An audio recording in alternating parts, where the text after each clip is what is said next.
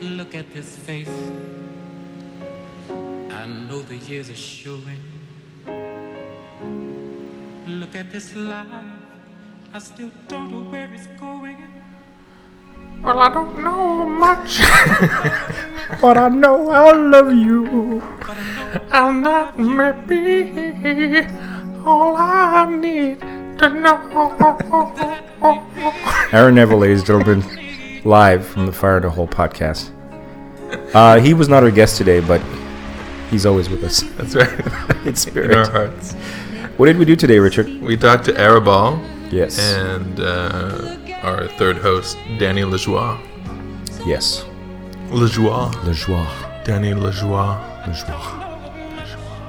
So we we uh, I mean, Ara was uh, was a very interesting guest. Uh, we talked about a range of. I mean, it was very interesting the dynamics of it, right? And I think It we're was all over the place. but I, I feel like we're we're kind of um, we we went through a what the fuck are we doing to a super structured format to ba- and then now we just kind of go at it instinctively, Yeah. but it still it takes on a like organic structure. It's weird how every show is a little bit different. Yeah, yeah. And uh, so I think we got pretty deep into some metaphysics at the beginning. Yeah, we went deep. We got went spiritual? deep in the first half, for sure. Then we kind of came up for air, as it were, Yeah. and did some silliness. A lot of stuff about around the creative process. Mm-hmm. You know, what's important. Um, some of like the fluffier artistic things, like in terms of movies, I guess. Yeah, I mean, we wanted to, we asked Ara a little bit about where he came from, and what are some of what was some of his uh, influences, and what led him to the art of filmmaking, and what what it is that captivated him about that particular art form.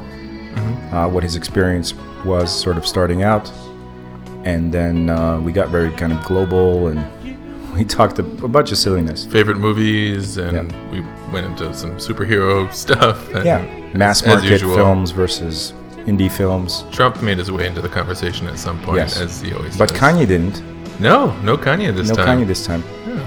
So that's uh, uh, you know one step at a time, Richard. That's kind of a victory in of itself. Yes. And I don't know much, but I do know that we had a pretty cool podcast. That may be all we need to know. All right, fire in a hole. By now. You don't have to know how to make a movie. If you truly love cinema with all your heart and with enough passion, you can't help but make a good movie. You don't have to go to school. You don't have to know a lens, you know, a 40 and a 50 and a fuck all that shit. Crossing the line, none of that shit's important. If you just truly love cinema with enough passion and you really love it, then you can't help but make a good movie.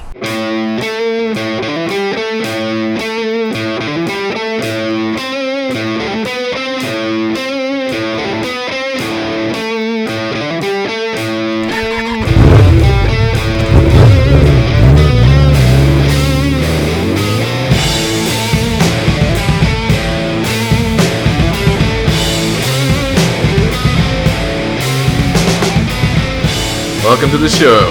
Hey, Welcome to Fire in the Hole. yes, I am Richard. I'm Jason.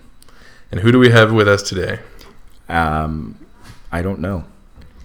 I think you invited him, so maybe you should introduce him. That's true. Well, we have Ara Ball.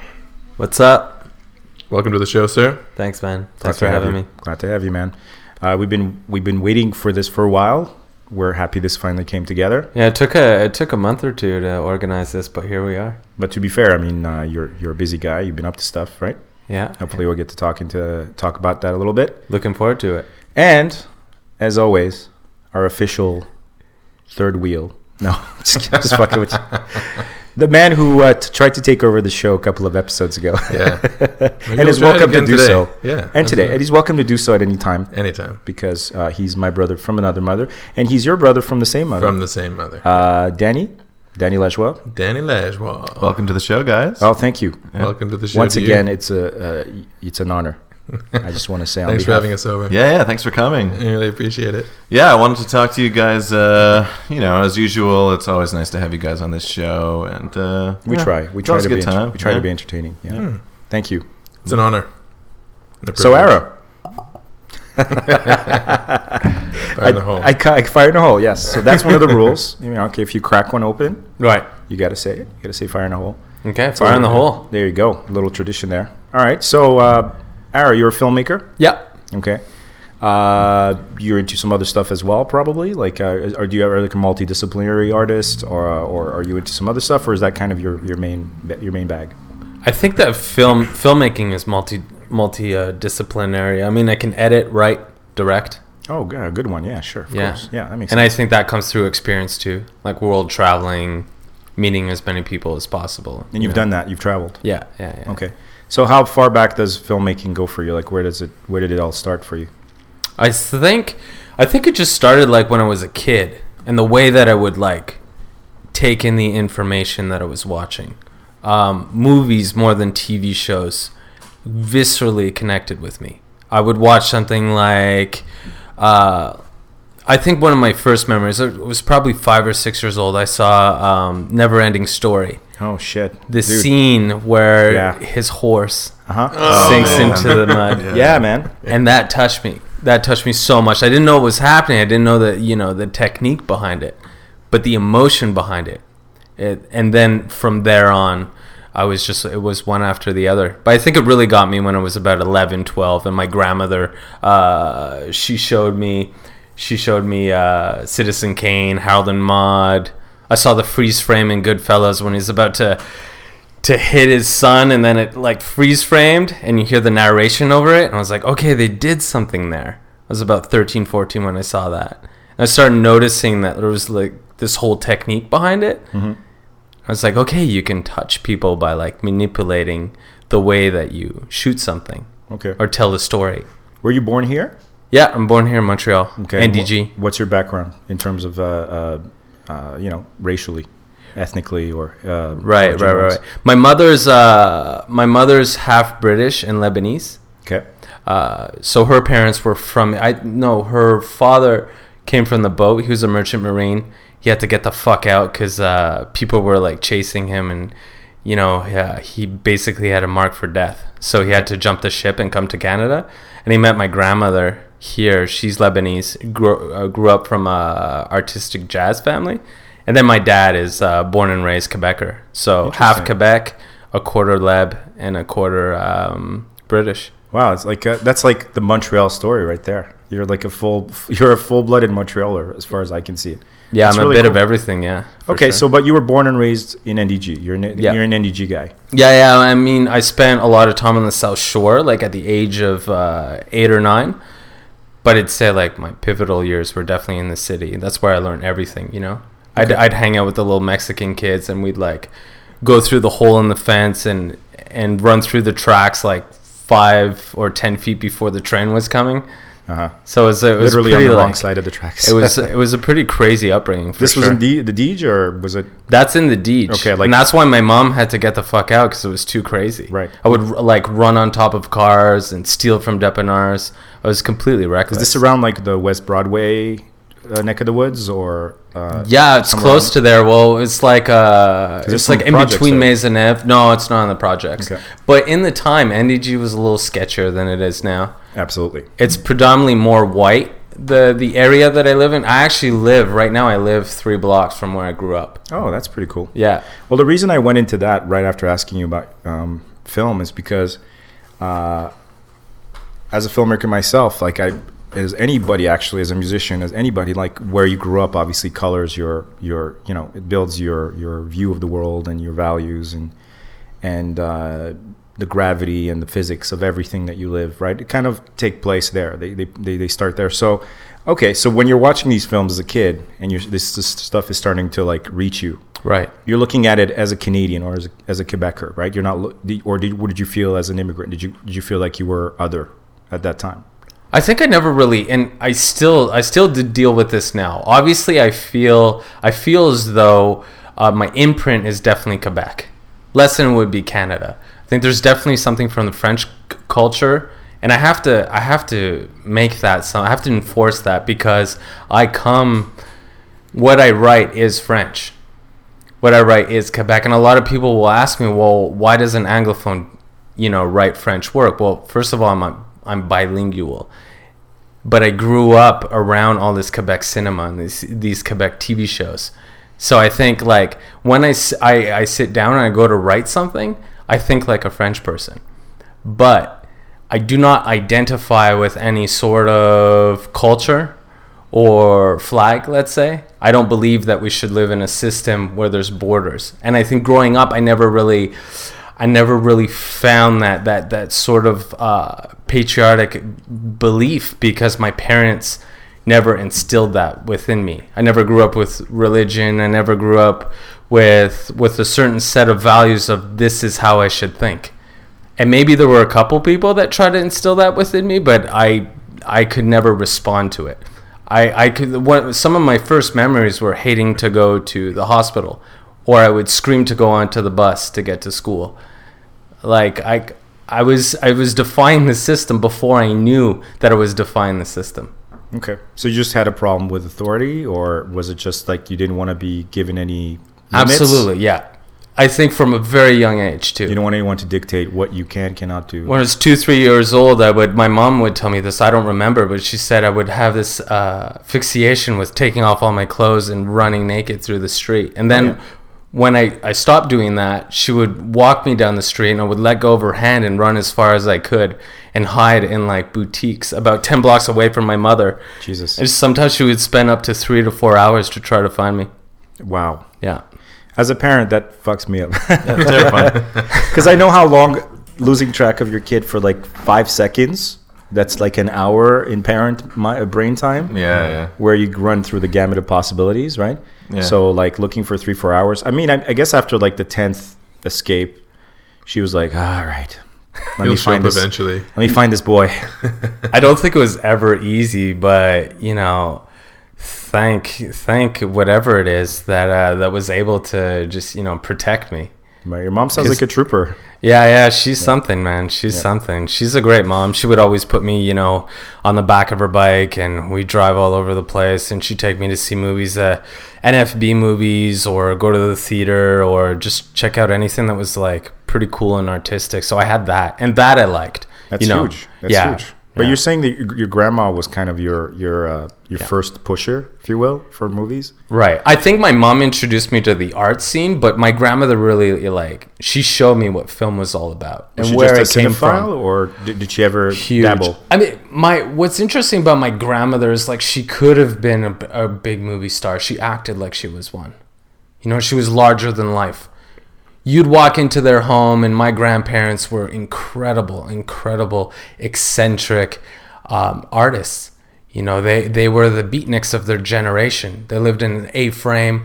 Their field was cut out like a big maze. They had cow bones spray painted and hanging from the trees. You'd walk in and you'd have all the walls spray painted with giant trees and fruits all over the place. So growing up with that atmosphere, I mean, it, it showed me everything. It really opened up the the uh, the path or, or the the realms to so many different possibilities.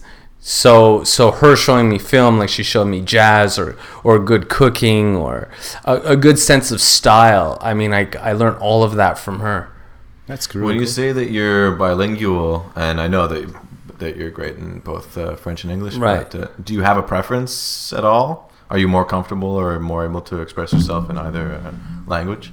Well, it depends because I, I definitely like my friends are split, right? Yeah. I'll have I'll have a big group of French friends, a big group of English friends, but I think artistically, I think like a like a French person Okay. for now, anyways. At least for the last like uh, seven eight years. I'd love to get into what that actually means for you uh, in a bit, if you don't mind. Like Yeah. once we get into the, the art form, like where, because for me, that's this is a very fascinating topic. Um, I mean, I've been here for 30 years, right? I came here as a kid, but I wasn't born here. But I was raised in Montreal. But I came here with a certain ethnic, cultural package.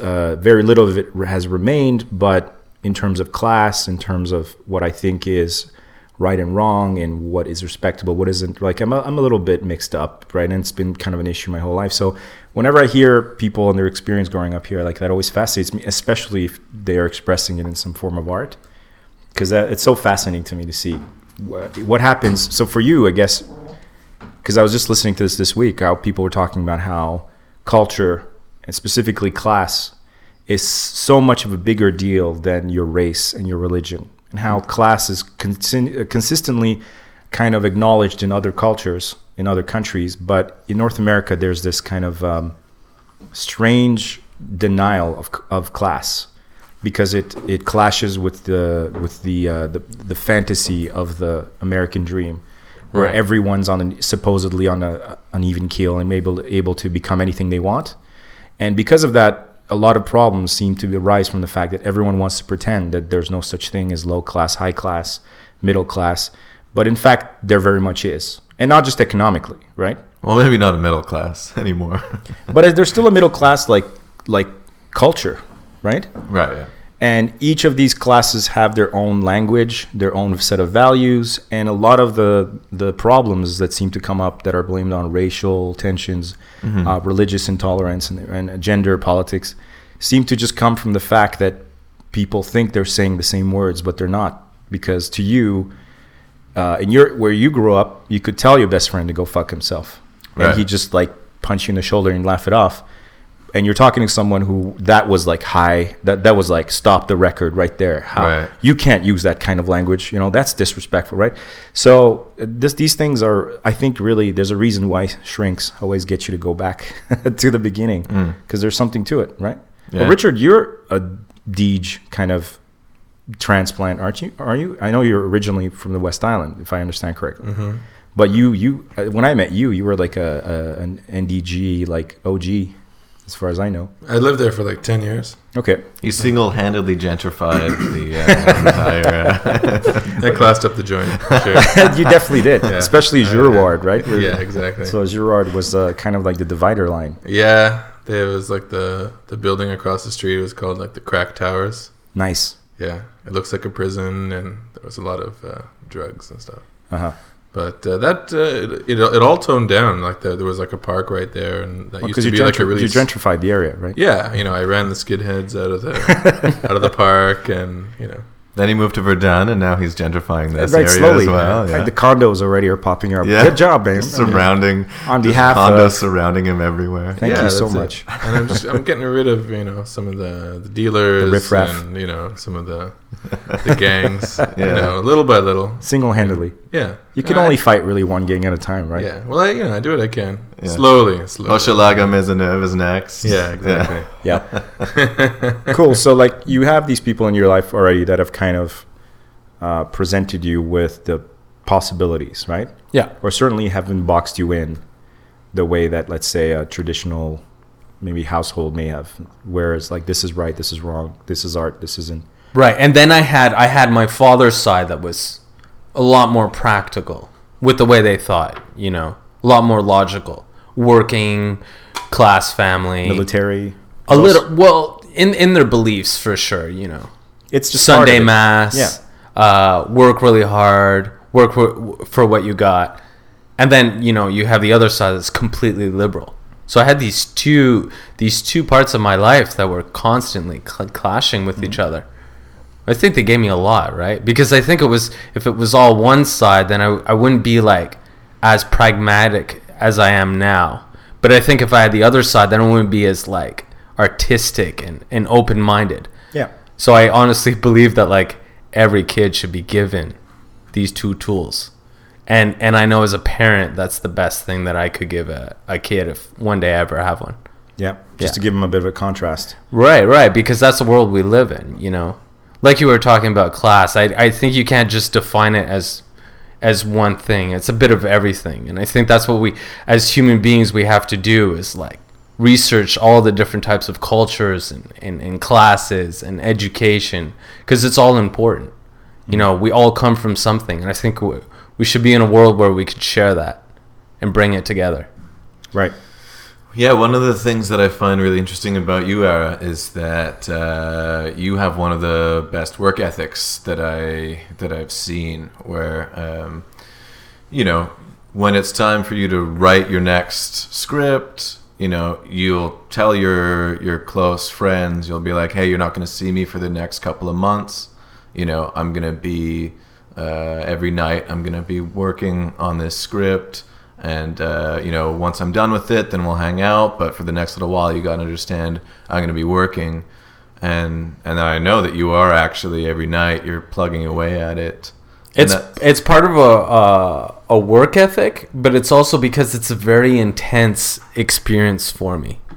Mentally, it's an intense experience. And if I start mixing play with that, Right. those ideas will become shifted. So I have to really stay in that moment with those characters, especially when I write a feature. Like if I write a short film, I can write a short film between five and ten days. But if I write a feature film, you know, it's anywhere between two and three months. And I realize when there are moments, because there are moments when I need a break. There are moments when I'm gonna go see people, and uh, you know, take a couple days. And I know mentally I, I'm disconnecting because that moment I need to disconnect from the story. But when I'm there with the characters, I mean, I'm there with them because they're speaking through me. And I think essentially, if it, you know, that's why it's like, yeah, it is that that that work ethic that I get from my father. But I also think it's uh, it's deeper than that for me. Like when I was a child, I would play a lot with my toys, and I couldn't be distracted from that. You know, I had to sit down. I have to come home from school, and I pick up all my toys, and they're all stationed at different places in the house. And I literally have to go from like toy to toy and start creating that story within them, and continue till till like The Simpsons was on, and then so I it's not eat supper. necessarily a uh, deliberate thing. It's something that you're more you're most comfortable doing that that way. Right, because I don't necessarily think I have a great work ethic. I just think I have a, a great emotional attachment to what's happening and I have to be present. I realize that if I disconnect from that, then the story's not going to go the way it is. Right. I'm not somebody who's going to sit there and write a screenplay for 2 years. I will write it in 2 3 months once or and then I'll review it and and write it a second time and then I can pull myself away from it and know it's done. Two drafts usually. By two drafts, you're. I'd you're say out. one, it's like eighty percent done, and then there's like all the nid bits, but the the story itself is usually almost practically finished, Interesting. and the dialogue as well. But uh, I mean, is is it something that you've you've devised this way of, of working, where you think that that's the best way to go about it, or is it more just you naturally do that? Like, is it you just feel more most comfortable that way? It's definitely a natural ability for me, for Yeah. sure. Yeah, yeah. I don't really, uh, I don't really put much thought into it. It's just like I have to do it. I and and I just listen to my intuition. Okay, it's time. I got to write this. I tell everybody. You know, and I'll plan a couple weeks or a couple months in advance. Like I can feel it coming, and I get the the ideas are there, and I tell the right people, and then I have you know the the right entourage to to back me up and be like, okay, this is your time now, do it, and then I'll go into that mental space. But it's it's extremely exhausting. Right. It's extremely exhausting. I can write really fast, but it takes a lot out of me for sure. It's interesting. One of the things, like it's, uh, I've been working on uh, on a new album recently, which you know about, and uh, one of the things that I do is is I'll run into roadblocks, but then if I'm just working on it, uh, if I just continue to try and plug away at it, I'm not going to get anywhere. I'm like hitting my head against a wall. Whereas if I just if I go for it for a bit, I run into the roadblocks, and then I need to I need to walk away, and my subconscious will then be working on it while I'm doing other things. Then I'll I'll have these breakthroughs, and then the next time I, I sit down, to, I can't wait because I I've now come up with these you know the solutions to these to these problems. You know, And how's while it I was coming doing along? Other stuff. Are you happy with the album? Yeah, yeah. I mean, it's it's it's. Uh, I think. Uh, I mean, it's the best stuff I've ever done. I I hope. Um, but it's just it's interesting the difference in Right. in process where you need to be constantly plugging away at it until it's done. Where like I need to take breaks just so that I can solve the And if I don't, I feel like I can't breathe really because it's all in me at the same time. I literally need to push it out. It's like a birth. Like a haunting. It's like a mental haunting birth Wow. that I have to exercise out of my fucking mind. really Yeah. That's cool. That's cool. Does it come to you as a uh, as a, a story? Does it come to you as a scene? Does it come to you as dialogue? Is it always different? I mean, oftentimes, and I think this is very common for filmmakers, but it'll be like one song, and one song will will, will be the seedling to an idea. What'll be the seedling to the entire skeleton, and within three four hours, I have a whole movie. Sometimes it it takes about fifteen minutes, and I'm there. Okay, this is fantastic, and I'll I'll I'll sift through many of these moments, and then I'll know when it's right because I I can have about maybe 100 to 200 of these a year easily. I get them in my dreams. I get them when I wake up in the morning, like constantly. I'm a fucking dictionary for ideas. Do you Like, write them down generally? Do you record them? no, I mean they're all recorded in my head, and I know them all. And I think if they don't stay, it's because they're not meant to. And I think the ones that do stay, I mean, uh, those are pretty special. I was telling my producer actually today because we just made a movie um, called Life in the Alley. It's Ruelle, is the uh, the French name, and uh, I'll put a link. I wrote that. I wrote that in November. We shot it in December, and we're fin- We finished the movie a month ago. It took us exactly four months to make this professional short, and it's. I can't really. I'm not at the liberty to say where it's going, but it's going to a really big festival, and uh, we're super psyched. And this this thing took like no time at all, you know. It. But then I realized that I realized today. I wrote her and I said, "Man, I came up with this idea two years ago. I actually saw in a conversation that I that I had with someone on Facebook because I had to look for a number, and I was scrolling through and I saw it and I'm like, oh my god, I came up with this two and a half years ago. So, yeah, it goes to show that the the ideas that are meant to stay will stay and manifest itself in a different way. Yeah, they might just come back later with a different hat on. Right. Kind of thing. Yeah. that's interesting. Okay. Yeah. So, uh, do you visualize? Do you hear both when you get these ideas? I definitely visualize. I, I don't uh, necessarily hear things, but I definitely like will feel things. Like if I sit down and write a character, I'll feel what they're telling me. Like I can definitely like get into the mind of of what's happening and detach myself from it. Like not be part of the ego, but be part of like the person that's talking. So I can write you know for for a female or for a child or for an old person for me there's no problem because it it's not Ara writing this i just feel like i have the ability to you're like you're channeling. yeah absolutely You're doing what the you basically. I mean, without wanting to label it, obviously, but uh, the Greeks, the ancient Greeks, talked about the uh, the concept of the muse, right? right Which was, if you actually go back to its original concept, was a bit like a haunting.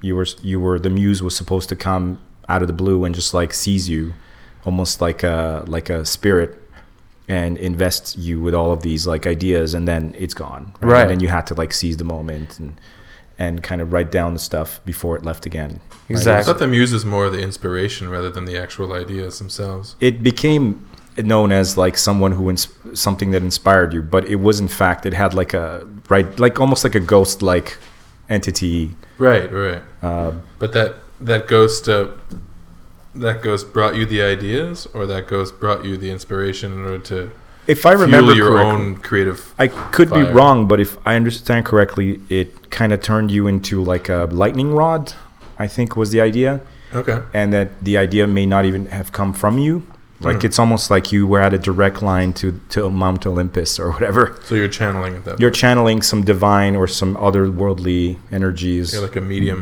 Yeah, like lightning's hitting you, Oh. right? Which is kind of like what Ara's describing, but I'm obviously not trying to label it. I'm just saying like that's what it sounds like a little bit. Hmm. And it's always been this way. yeah Okay, so how do you develop this? Do you I had this at a really young age. I de- I think I started developing it at the age of seven or eight. It was definitely my way of like escaping whatever turmoil or fucked up shit was happening around me as a kid. I'd pick up my figurines. I always go back to that because they were like really important part of my life. I'd have this huge duffel bag with like 50 figurines, and each one of them embodied like this character for me. And they weren't like there maybe one GI Joe, one He Man was just like such a random collection had of those. toys.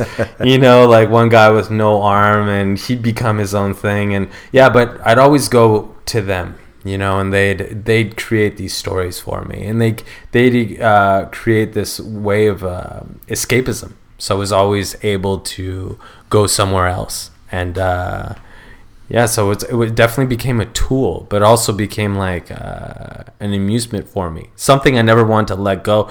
I remember I uh, it was grade six, it was middle grade six, and then I started realizing it wasn't cool to play with figurines anymore. It was devastating. I remember like just one day I stopped playing. Because of the social pressures? I think so. Okay, you would have kept I, going. I literally felt embarrassed that I was still doing something that none of the boys were doing. You know, all the boys were playing hockey or football or, or basketball, and I did like playing sports, but I wasn't into it. You know, I'd I'd play a sport, and then three minutes into the sport, I'd drift off into somewhere else, and then a ball would come like flying towards my head, and then all the kids would start laughing because I was somewhere else, but I couldn't help it. Like you'd space out. I'd space out constantly, always spacing out mm-hmm. since a very young age. Yeah. Like almost every report card I've ever had had like Richard has his head in the clouds. Really? He would do better if he wasn't like. Oh yeah, Is that same true? with me. Yeah. Same with me. Every almost every teacher that I had as a kid, they'd always, whenever they talked to our parents, they'd be like, you know, he's a he's a really smart kid if he only applied himself. If he didn't always Yeah. have his head in the I got a little bit of that yeah. too. Yeah. Uh, Combined with uh, he needs he needs to stop uh, trying to bullshit his way out of homework yeah, yeah. because I when I figured out a couple of times that I could wing it, then I thought I was like, hey, this is great. I don't, I have a free reign here, right? Oh, you? I don't. I don't buy it. Yeah. But most teachers were fooled. But every once in a while, somebody was like, no, I know what you're doing, boy. yeah. Run your ass back there. Come back with a thousand words, or your ass is grass. I'd be like, ee. Yeah. just run back. It's cool, Ara, that um, that now you're at a, a, a point where that has its advantages. Um, you know, because that hyper focus that you have, because it is kind of that you're focused on whatever it is at that at that. Maybe you you just weren't that in, interested in the sport, and you'd go off into your other thing, and that would become very interesting to you, and you'd just be focused on that. Uh, I've noticed, and we'll we'll get in. I'm sure we'll get into Survivor later. We're both big fans of Survivor, and uh, at one point we watched uh, the finale of Survivor together, and uh, yeah, these guys, you guys can take a break. Yeah, I Do got it, baby. Do it. I it. got this. Do it. Fire in the hole. Do it. Bring it home. yeah, yeah. No, but there was there was one point where we were watching uh, Survivor together, and uh, and you were so focused on it that that we would ask you a question and you just wouldn't respond. Like, and I don't think you were being rude.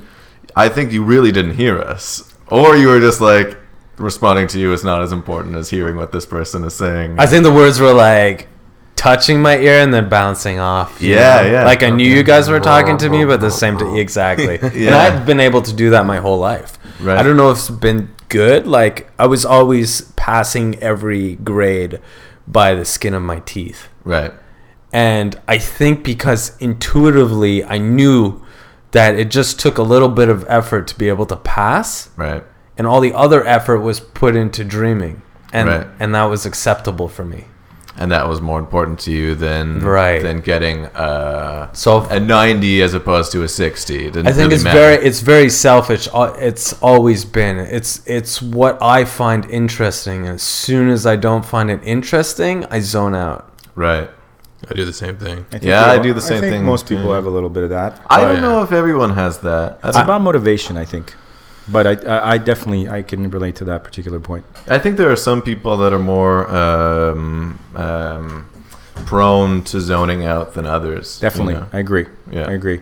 And I can consciously filter out people very, very well, unless Really? they're on a particular like uh, wavelength. Like if they like a particular tone of voice, if it's Mm. like too high and like kind of uh, I don't know, like it's Shrill? like this high pitched shrill thing, Yeah. then I have a hard time tuning that out. But Man, there's- otherwise, I can tune anything out.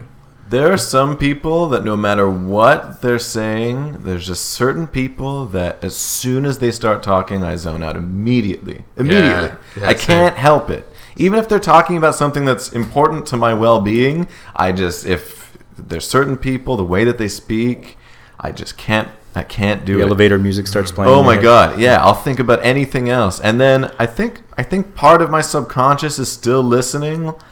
It's like this weird version of multitasking because then they'll ask me a question and then I have to be like, "Oh shit, now I have to answer." And then like, "Quick, subconscious fill me in on what the fuck was just going on for the past Yeah. 5 minutes." And then, you know, then I'm back and I can I can still answer. But I, I usually was pull like the of last sentence or two. Yeah, yeah. This is a useful skill with women. oh no. I'm sorry. It I is. gotta say it, man. 15 years in, you know, two kids. I'm gonna tell you, I, I believe in the nothing box theory. I believe there's a place that guys can go, and often go, depending on the Oh, situation. yeah, you maybe about the nothing yeah, box. maybe- the nothing box. What's the, the nothing, nothing box? box is part of this sort of theory where if you imagine a woman's brain, and I know I'm going to get in trouble for this, but fuck, fuck you. Uh, if a woman's brain, I didn't fucking come up with it. If the uh, women's brain, uh, we imagine it as like a stock room with all of these filing boxes, then uh, a woman's brain would supposedly be like, like everything's interconnected. It's one open room with stacks of information everywhere, but everything is immediately accessible from your, where you're standing. And at any given point, you can interact with any of the information. Whereas the men's, apparently, according to this idea, would be very compartmentalized, and there are doors and walls separating the different topics. And that you, a man generally can only, not that he cannot multitask, but he, when he goes a place into a certain topic, that he stays there for a while and if you bring him out of it it takes him a long time to get back into that room again because you're bringing him back out into the uh, lobby and he's got to like figure out where he was and go back into that room again right? Whereas so supposedly women would have more of a network whereas men would have more of like these departments these departments right?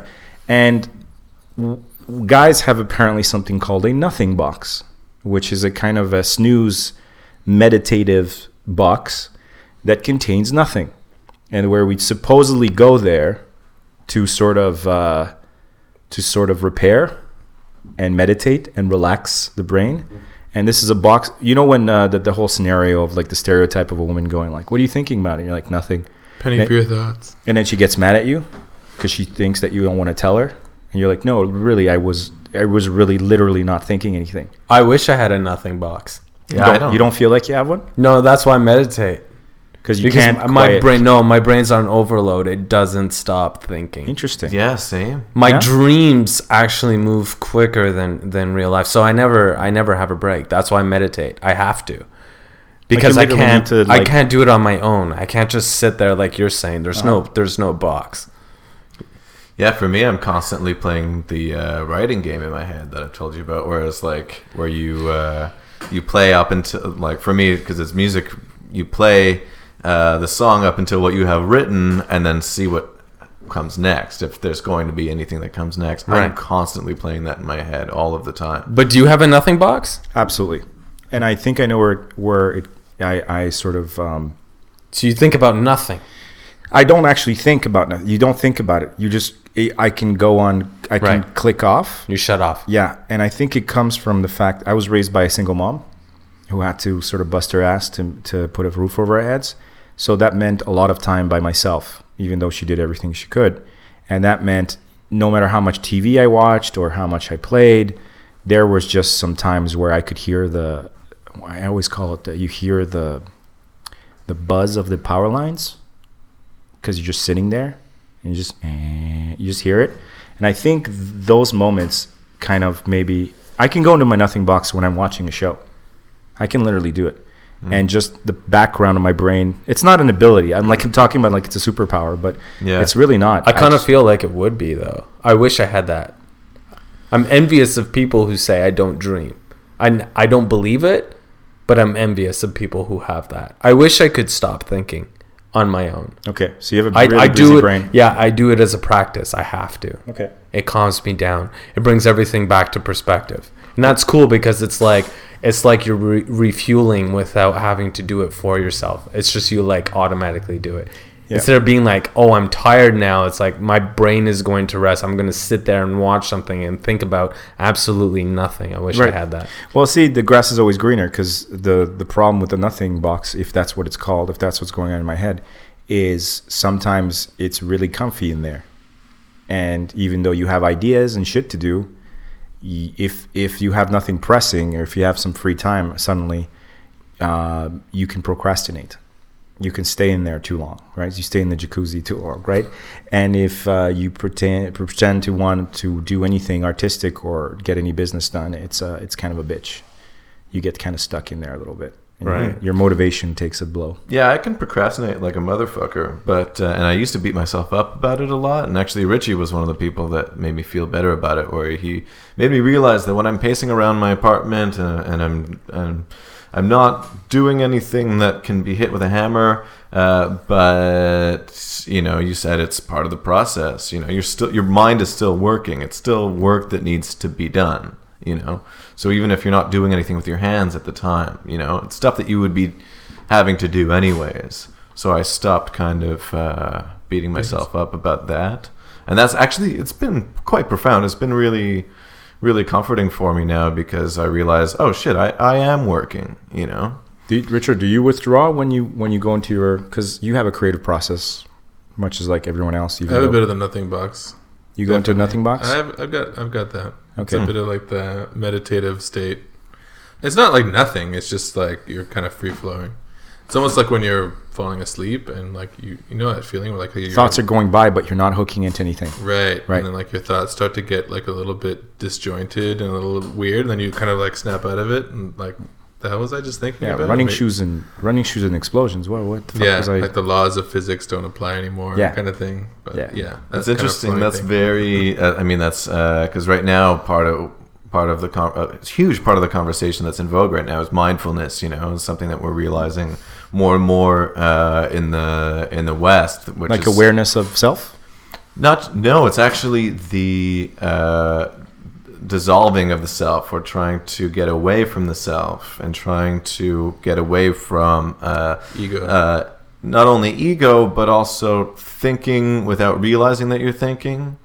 Um, and uh, I just I just watched uh, for the second time. I just watched uh, Sam Harris's talk on. Uh, uh, it's called Waking Up. It's it's it's really it's pretty incredible, and it talks a lot about this uh, this idea of letting go of the self and um, being able to stop yourself from from thinking without deliberately thinking. You know, because you can often get into these patterns where you're just con- you're just in this conversation with yourself at all times, and you're saying the same things to yourself all the time. You know, all these things that don't need to be said. Rain you Man, know? but internally. Just this internal, this constant internal dialogue, which you're talking about, which can seem like like fucking shut up, man. Like shut up, brain. Like it can feel like an assault after a while. you shut know? up, brain. Being and that's haunted. and, and that's what you're talking about. How you have to actively, when you meditate, you, it's it's an it's um you're actively stopping yourself from thinking, you know, and just being present in the in the in the moment, you know, and taking in the the sounds, feeling what it feels like to be conscious right in that moment, you know. Well, one thing's for sure, I'm never bored. Yeah, Like I never have a dull moment. So Yeah. now I envy you. You know, I'm I'm constantly fascinated by Yeah. every single information that's coming through my my mind, and I can analyze it a hundred different ways. Mm-hmm. So I feel like I'm extremely perceptive and intuitive. But yeah, there is that there is that place where I definitely want to go where I'm building, you know, through traveling and through experience and through meditation, I think I'm finding a way to get back to that place where I can just be one with everything that's happening around me. But it's definitely something that I have to work through. I feel like I have the ability to like be able to see everything as as it is, but I don't necessarily have the ability to be one with everything as it is. You know, I can at times, and I can with people, and I'm generally a calm person. But I think I think there's definitely that that place where I, I definitely want to work at. right. Yeah. So one of the things, Sorry, uh, just uh, one of the things that is that is um, uh, it's a big part of more Eastern philosophies is that thinking without realizing that you're thinking is one of the greatest causes of of suffering. You know, and if you can, it's not that you don't want to think; it's that you want to use your mind as a tool instead of just having it run away constantly on its own momentum all the time. Um, yeah, it's something that we're just starting to. I, I think it's starting to become part of the accepted conversation here in the West. You know, Right. Well, we move so quickly. We don't stop, and everybody I know moves so quickly. We all move at different paces, but it seems like we're always intersecting each other. You know. right? And there's also a, big. Uh, the ego can be one of our uh, biggest detriments. It definitely know. is. It can get in, in the way of so many things.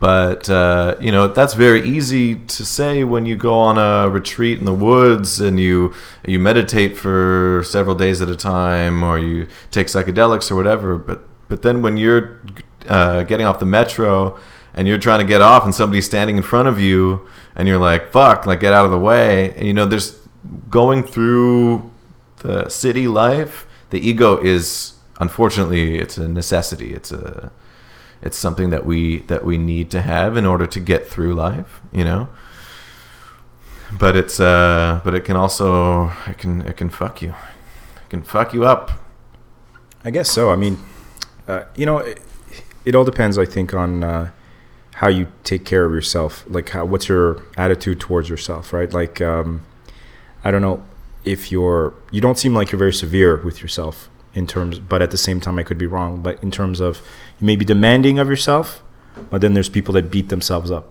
and it almost almost abuse self abuse, even if it's internal, right? Right. uh, in order to be able to get themselves to like, all right, come on, Jason, get the fuck up and finna fucking throw the phone. Like you have this dialogue with yourself, or, or you could have the like, I guess I don't know what, what's your what's what's going on. In Yeah, I don't beat myself up. I'm just always thinking of things. Like I'm always just thinking of like the possibility of everything. You know, like if that happens, what's the reaction of that? Well, how did it happen? How's that going to happen? How's that going to affect everything that's leading up? Always. Like I, I basically butter effect, uh, the butterfly effect to every single possibility that comes in front of me Okay. and I look at at at at things from several different angles, always. So that, that's that's what I mean by not stopping. But I, I make those times to you know juice and clean and and you know pay the bills and like be a, a normal person. But that's like a really small percentage. I can go I can go to those places and and like be that f- that functioning person because I know I have to in order to like survive. But that imagination, it's really the imagination. It just constantly goes off. There's always an idea. There's always a way that I can see an idea from so many different angles. So I wouldn't say like it's not necessarily negative. Like I'm not a huge worry wart. I'm more just of a escapist. You're still playing with the figurines. I'm st- I'm constantly playing with. I the guess that makes figurines. sense then. That uh, I mean, uh, you could have chosen any art, but film is kind of, I mean, uh, it's a lab, right? It's really a lab environment. It's Uh, the best place. It's there's so many For- moving parts. for me it's the best place you know? It's really it's something where i can combine everything that i've ever seen into one thing you know? All the things that i hear all the things that i, I feel all the the ways that people react or act you know? It's it's all combined into one dance and costume.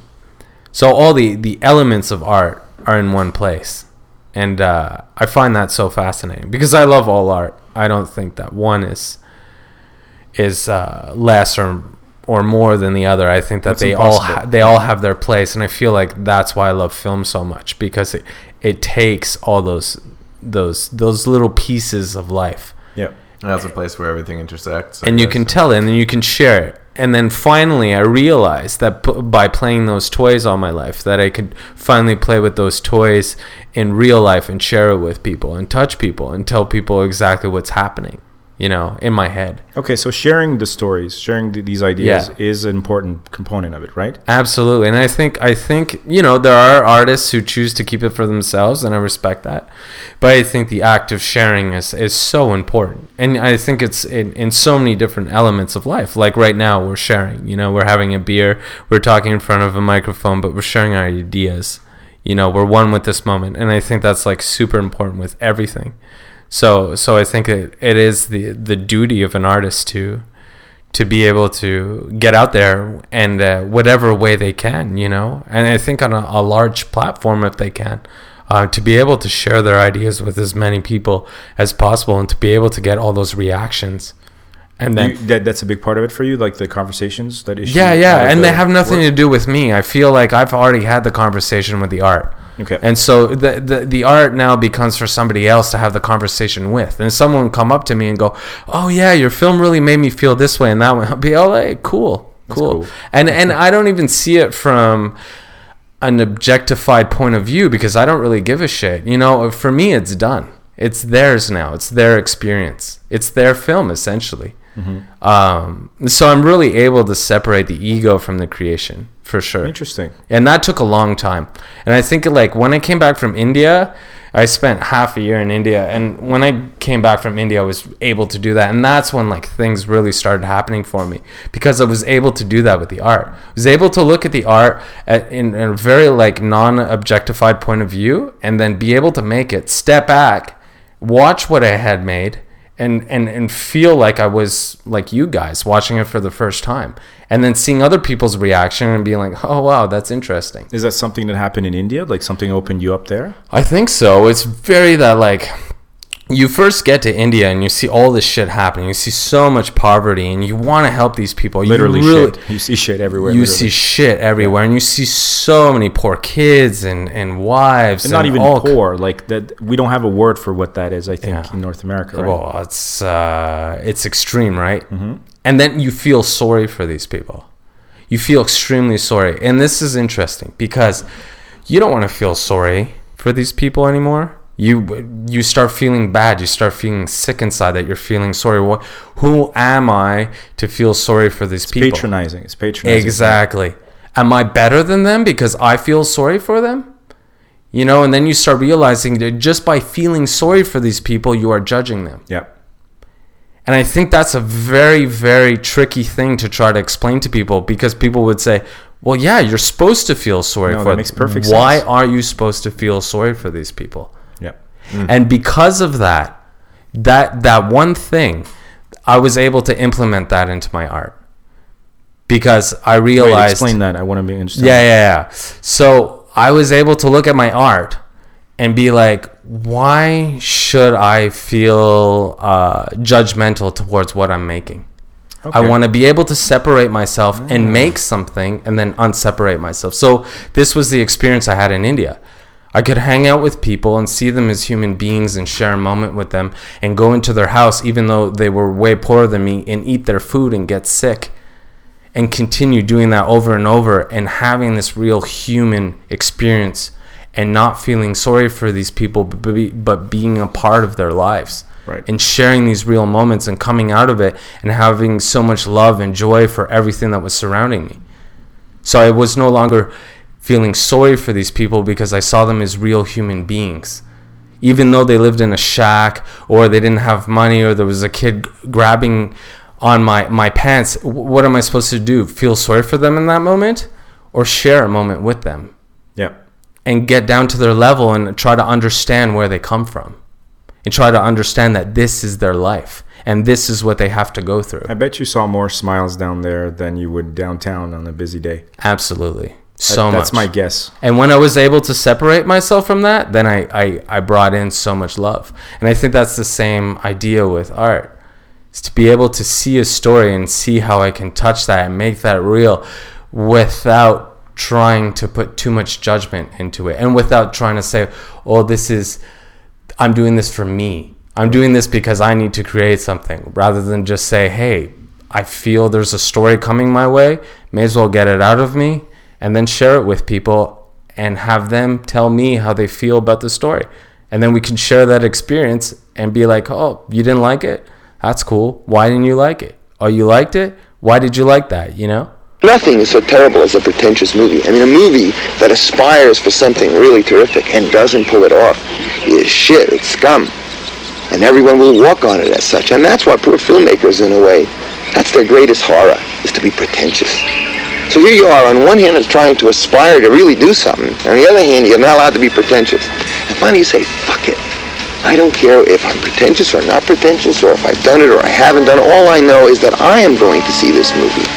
And that for me, it has to have some answers. And by answers, I don't mean just a punchline. Answers on about 47 different levels.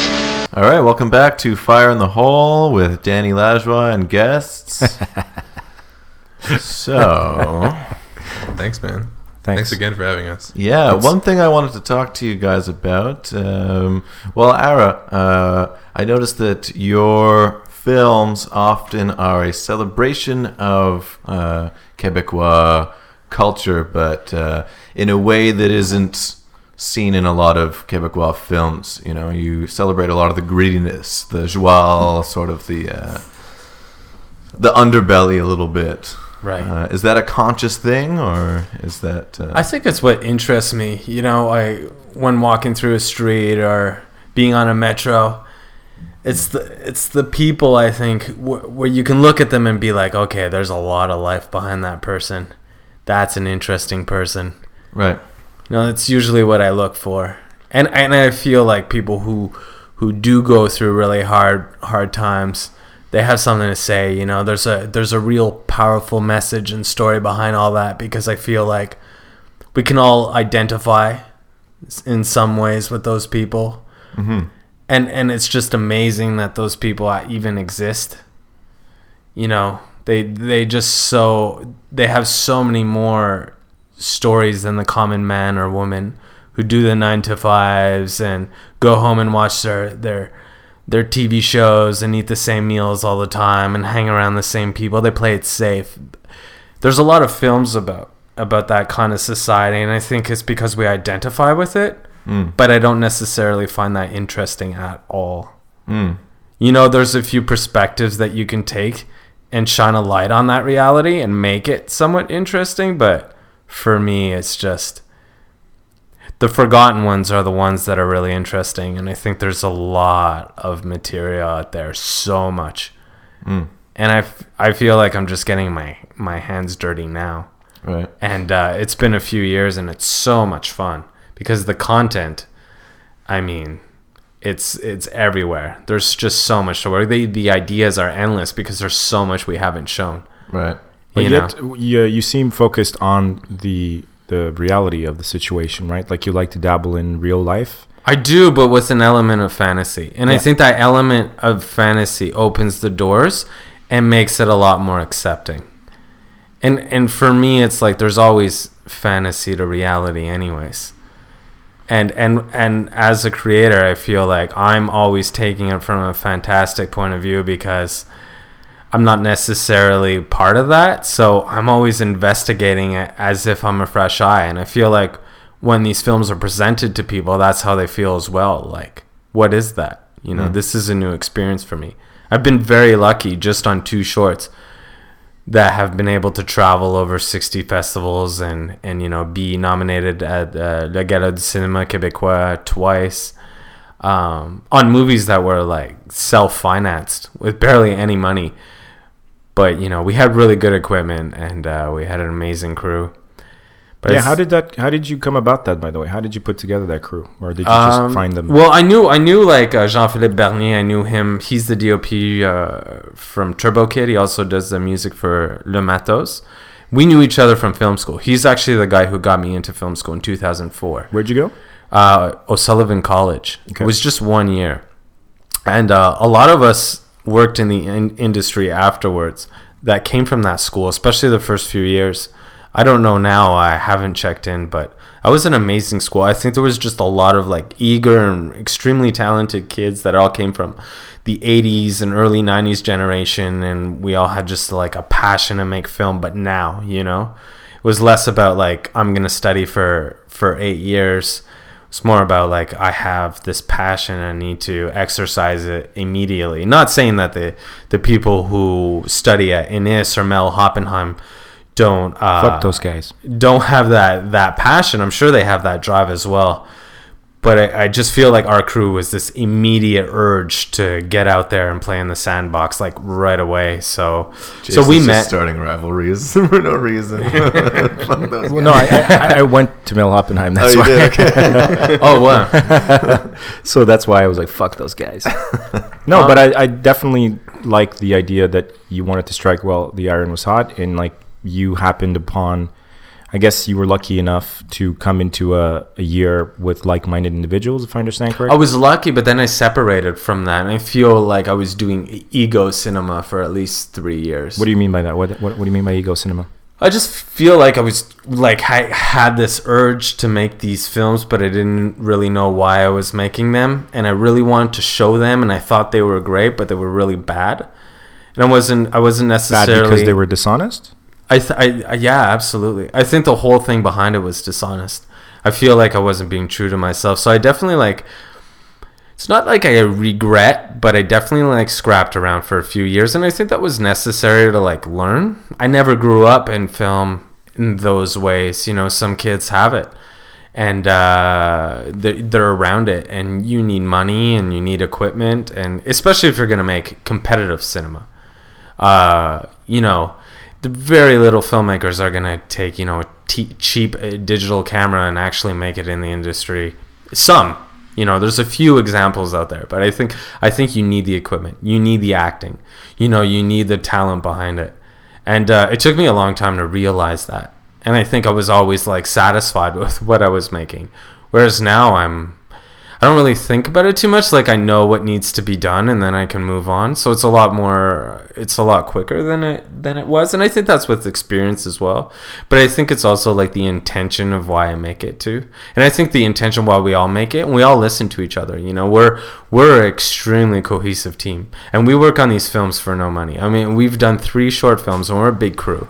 I mean, we're about 30 people, and no one's getting paid. And we're doing long hours for these short films. But, you know, I think in the end, there's a story there that's interesting to everybody. You know, I, I have the ability to come up with these stories, and then, and then I have this incredible crew, and every single person is able to bring something to the table, whether it's through artistic direction or costumes or the acting. And I think, you know, after I did L'Ouragan Fuck You Tabarnak, I had so many people that just wanted to work on these projects. And it was cool for short films because usually you don't have exposure on short films.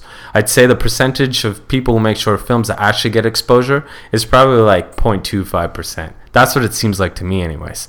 So the fact that I was having all these people writing me on Facebook and being like, "Who are you? I want to work with you," you know, it became really easy that way. But at the same time, it's it was this like ongoing process where we're constantly evolving, and we're constantly trying to be better, and we're all listening to each other, and we're working like a well-oiled machine. And it's really cool that we've been able to do this on uh, self-financed Do you films. do you always direct? Always. Always direct. That's is that your main bag or do you? is yeah the for sure yeah, yeah yeah that's that's what i'm good at i think i think i have like i'm just good at being on set and listening to people and You also write all your movies. i write yeah and i edit so so i think the storytelling aspect is extremely important and that's what i focus on but i mean when you have 10 guys unloading a huge truck full of equipment and setting everything up that's the work you know and i feel extremely overwhelmed and blessed that i have so many beautiful people that are able to bring something to this table and i just sit back in awe you know and it's uh it's extremely touching I'm to, to see that to know what you mean uh, when you say ego cinema, though. The what you were doing for the first three years. What do you like? Is it that you were trying to express yourself too much through those films? Is that you were? I think I too cared too much. Yeah. I cared way too much. You Okay. know, it was this idea that we had to make it. You know, you're in your mid 20s and it's like, I gotta make it. This is when you make it. This is when directors really get through. And uh, I wasn't making the movies for the right reason. I wasn't really saying the stories that I needed to say. And I I felt like when I came back from India, my grandmother died, and I stopped making movies for two years. Before that was a year and a half, and then India. So the whole thing was about two years long, and I didn't film anything. And I felt discouraged, you know, having fights with people and just not getting along with people in general, with with making film, and it can be really intense. I mean, you know, you're trying to get your ideas out, and they don't come out properly, and you get frustrated. at People, they're not there, and they're not giving you what you need. And I surrendered to all that. And I felt like when my grandma died, the only reason I made L'Ouragan Fuck You Tabarnak was because I just wanted to give her a gift. I wanted to say thank you for everything that she gave me, and I just wanted to make something from my heart.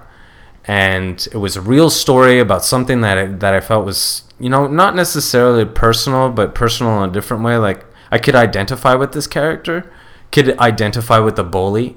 I could feel like feel all his hardships, and I felt like we live in a society where we're always attacking the bully, which is weird, right? Because we want to stop people from bullying and all that, but it, we we fail to understand, and I, this is where we are in our society. I feel like we fail to understand the root of the problem, hmm.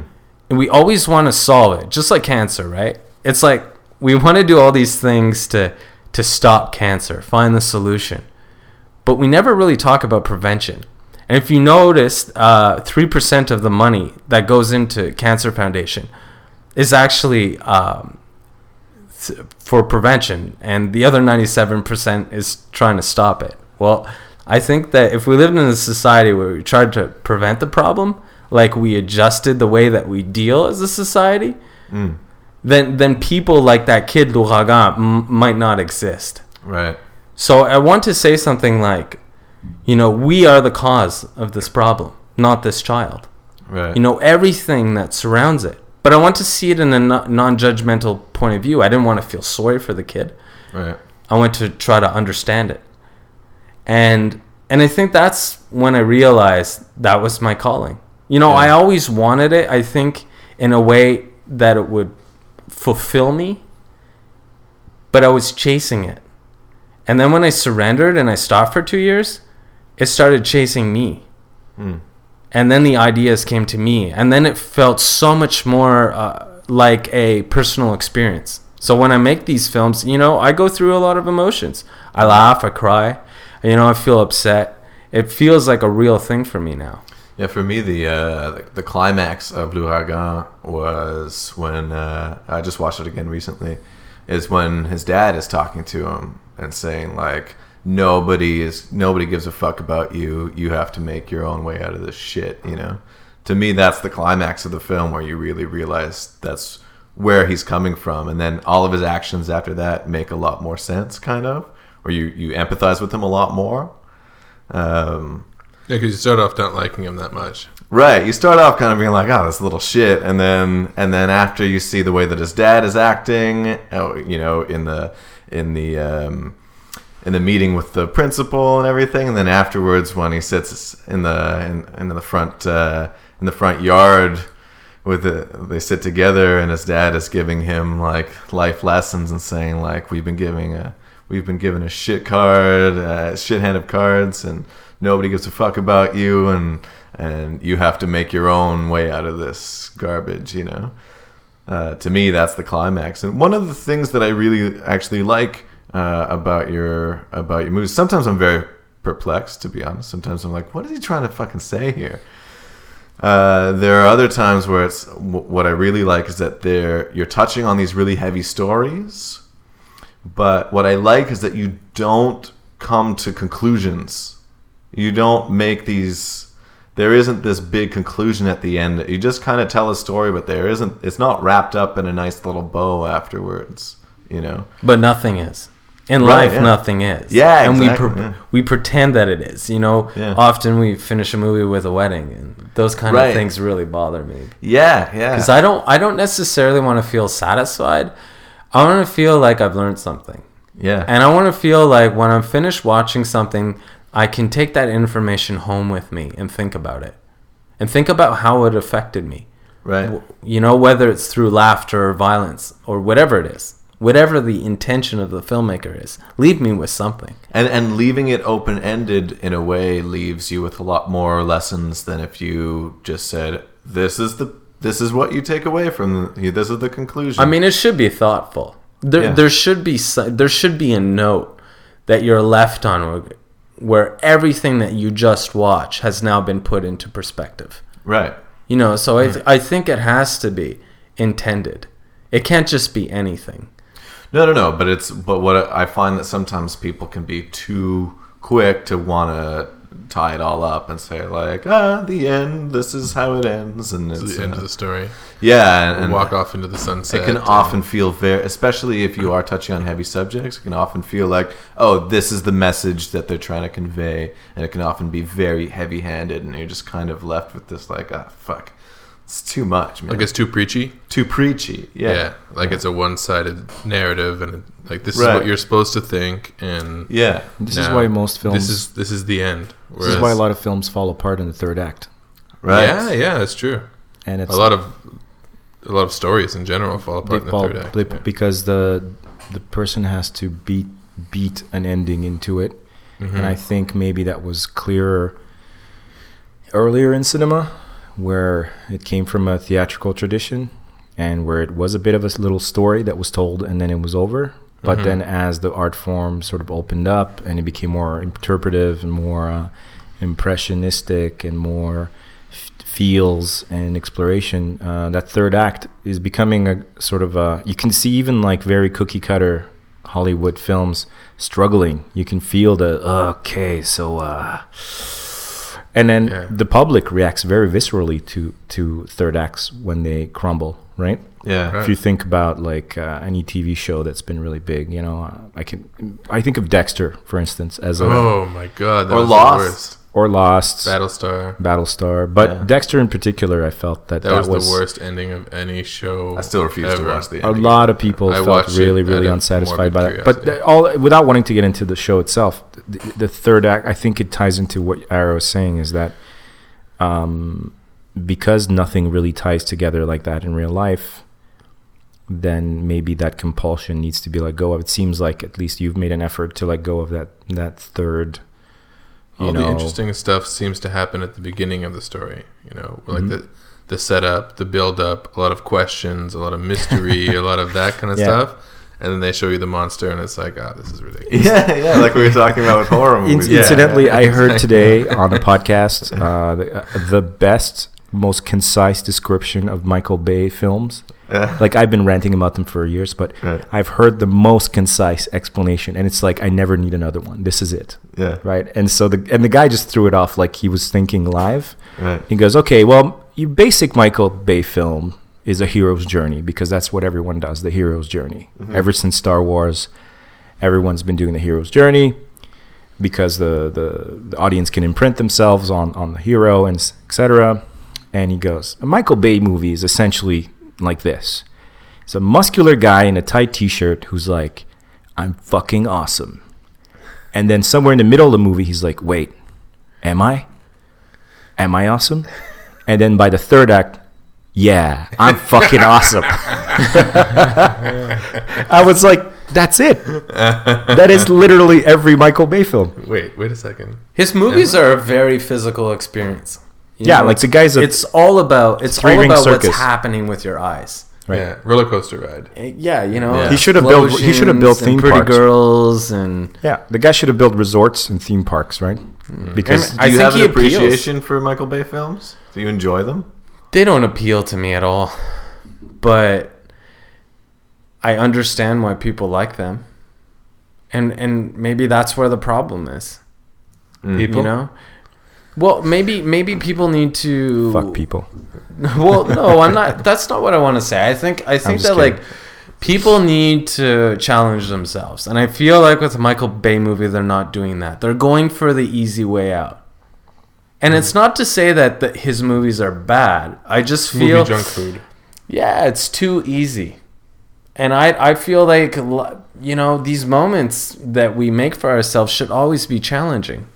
I don't want to read or listen to something or watch something that's not moving me in a certain way. Yeah, I do want to laugh. I want to be excited, but I also want to be challenged with what the artist is showing me. I Yeah. think that's extremely important in, Yeah. in in any realm. And I feel if we're not doing that, then we're not evolving. I feel like I, I have to disagree with you on on that in terms of Michael Bay specifically because I do feel that he does in fact challenge the the the, the audience. In very what way? I want to hear this. To This not is interesting. murder him after he ruins Ninja Turtles for all of us? Sorry. Transformers. Uh, to be able to remember what the fuck happened in the last hour and a half, and I don't say that psych- just sarcastically, literally. because you went to your nothing box. no, but like honestly, honestly, like I challenge anyone. Like if you tell me uh, about Goodfellas, right? Or if we start talking about, uh, let's not let's take a less iconic film. Uh, uh, what about Bob, right?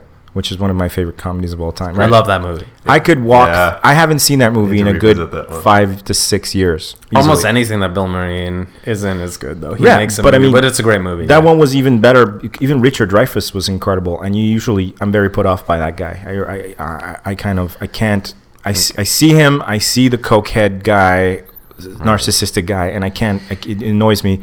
But the, what I'm saying is like, I challenge anyone, even a Michael Bay fan, to walk me through everything that's happened in a in like say Transformers 1 or 2 or Dark of the Moon or where the fuck and tell me what was happening where because at any given time and I've heard other filmmakers talk about this he has anywhere from 10 to 12 cameras spiraling in different directions uh, combined with helicopter like i can't imagine what the editing must be like on a michael bay film because of the sheer nu- like he's a mechanic But I find his movies extra. I find them a mess. like no one can do what he does Yeah, but I don't remember. See, this is something. When I watch his movies, I literally zone out because Right. I'm not Well, yeah, seeing that's what but that's the challenge for me Yeah. right it's That- literally that's that's, where i find it challenging because he's showing me so much at the same time i can't even tell the fucking characters much, apart right Yeah. Too. I'd like just challenge people to sit them down and test audience, Right. Just like first Transformers movie, and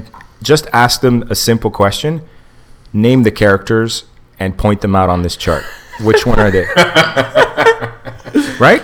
Yeah. but this is very funny. This It's- is a very it- funny it- perspective. It is funny, but think about it. Once you move past the nyuk nyuk, right. it's actually kind of true. No one could really tell you from beginning to end what the fuck happened. he definitely separates himself apart from the other filmmakers. I'll give him that. No one can do what he does. You may not like it. I don't certainly like it. But no one can do. No one can make a Michael Bay film, but Michael Bay. And a lot of people can't figure out how he does a bunch of the shots, right? Yeah. I, I even. I would even challenge. I would submit to you that he probably does it with all of his douche heart, and he believes that he is making film the best way possible. Like he he to him, it's like a race car. He definitely wants to appeal to a very, very broad audience, like as many people as possible. Right. And I think he has found the right ingredients.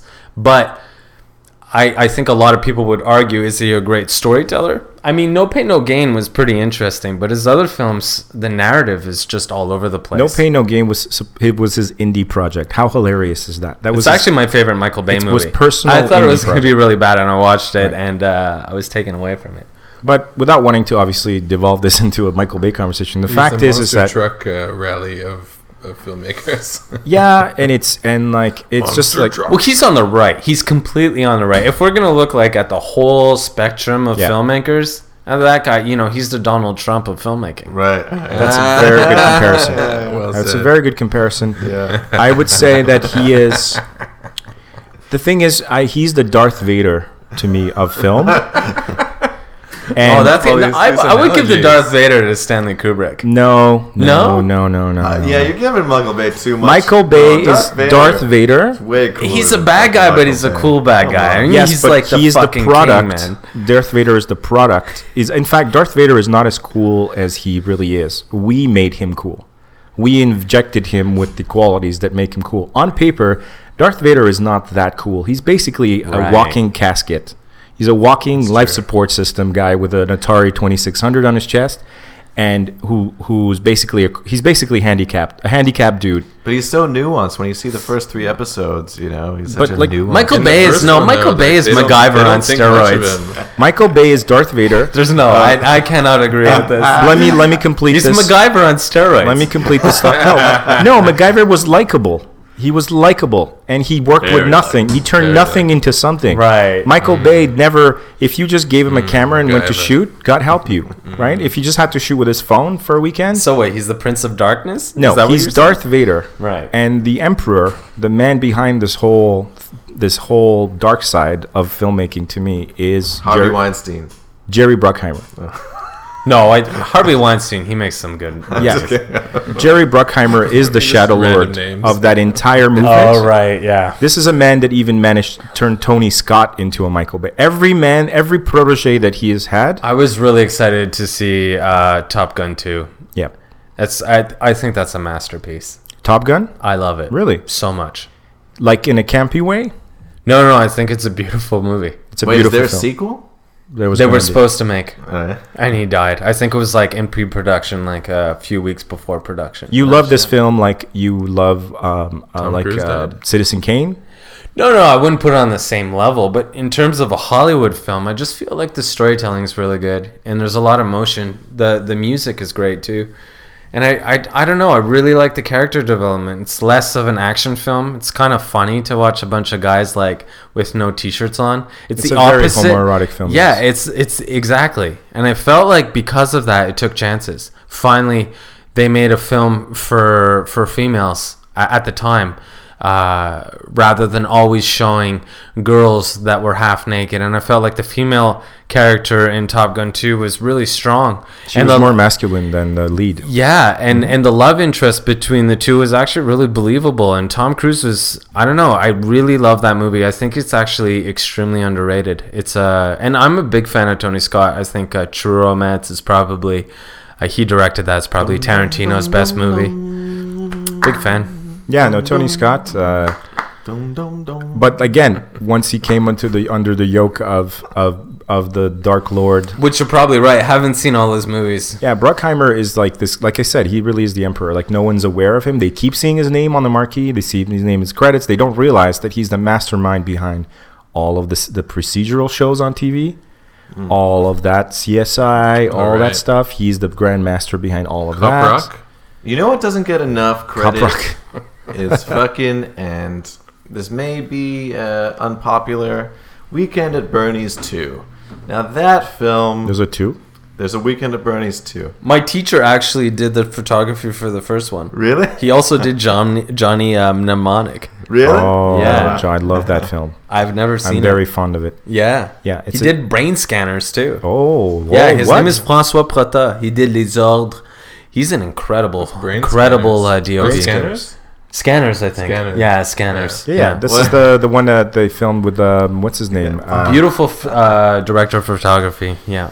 One of uh, one too. of the re- revelations that came from It's Always Sunny in Philadelphia is uh, I love that show. just how d- how dark Weekend at Bernie's would have been without the sunglasses. You know, So uh, dark. it's really dark So- without so the sunglasses. That's a good point. Yeah, yeah. I this love the range of entertainment that we're talking about, right? The It sounds like a cracked films. article. cracked article. Yeah, yeah it's, it's this is the So kind to of think thing about where Citizen Kane and Weekend, Weekend at at Bernie's Bernie's 2 on VHS. now three of you say what you think at the same time. Yeah, Well, this is again, this is all like cracked material, cracked article material. Yeah. Like when you realize they make you realize that Back to the Future had a really weird incest vibe over it that nobody picked up on. yeah. you know, No, very I thought weird. about that. That's pretty interesting. Yeah. um, and also that Indiana Jones also had a very weird, like, um, uh, you know, uh, statutory rape vibe with with uh, Indiana Jones. That stuff that was written out of the this original script.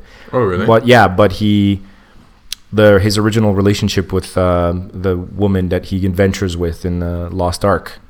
Uh, there's these conversations where like, oh, she's like, well, when I w- when we were together the first time, I was just a kid, and he, and he's like, yeah, well, you know, you wanted it. She's like, no, I didn't, but haha, and like, there's all this like weirdness, right?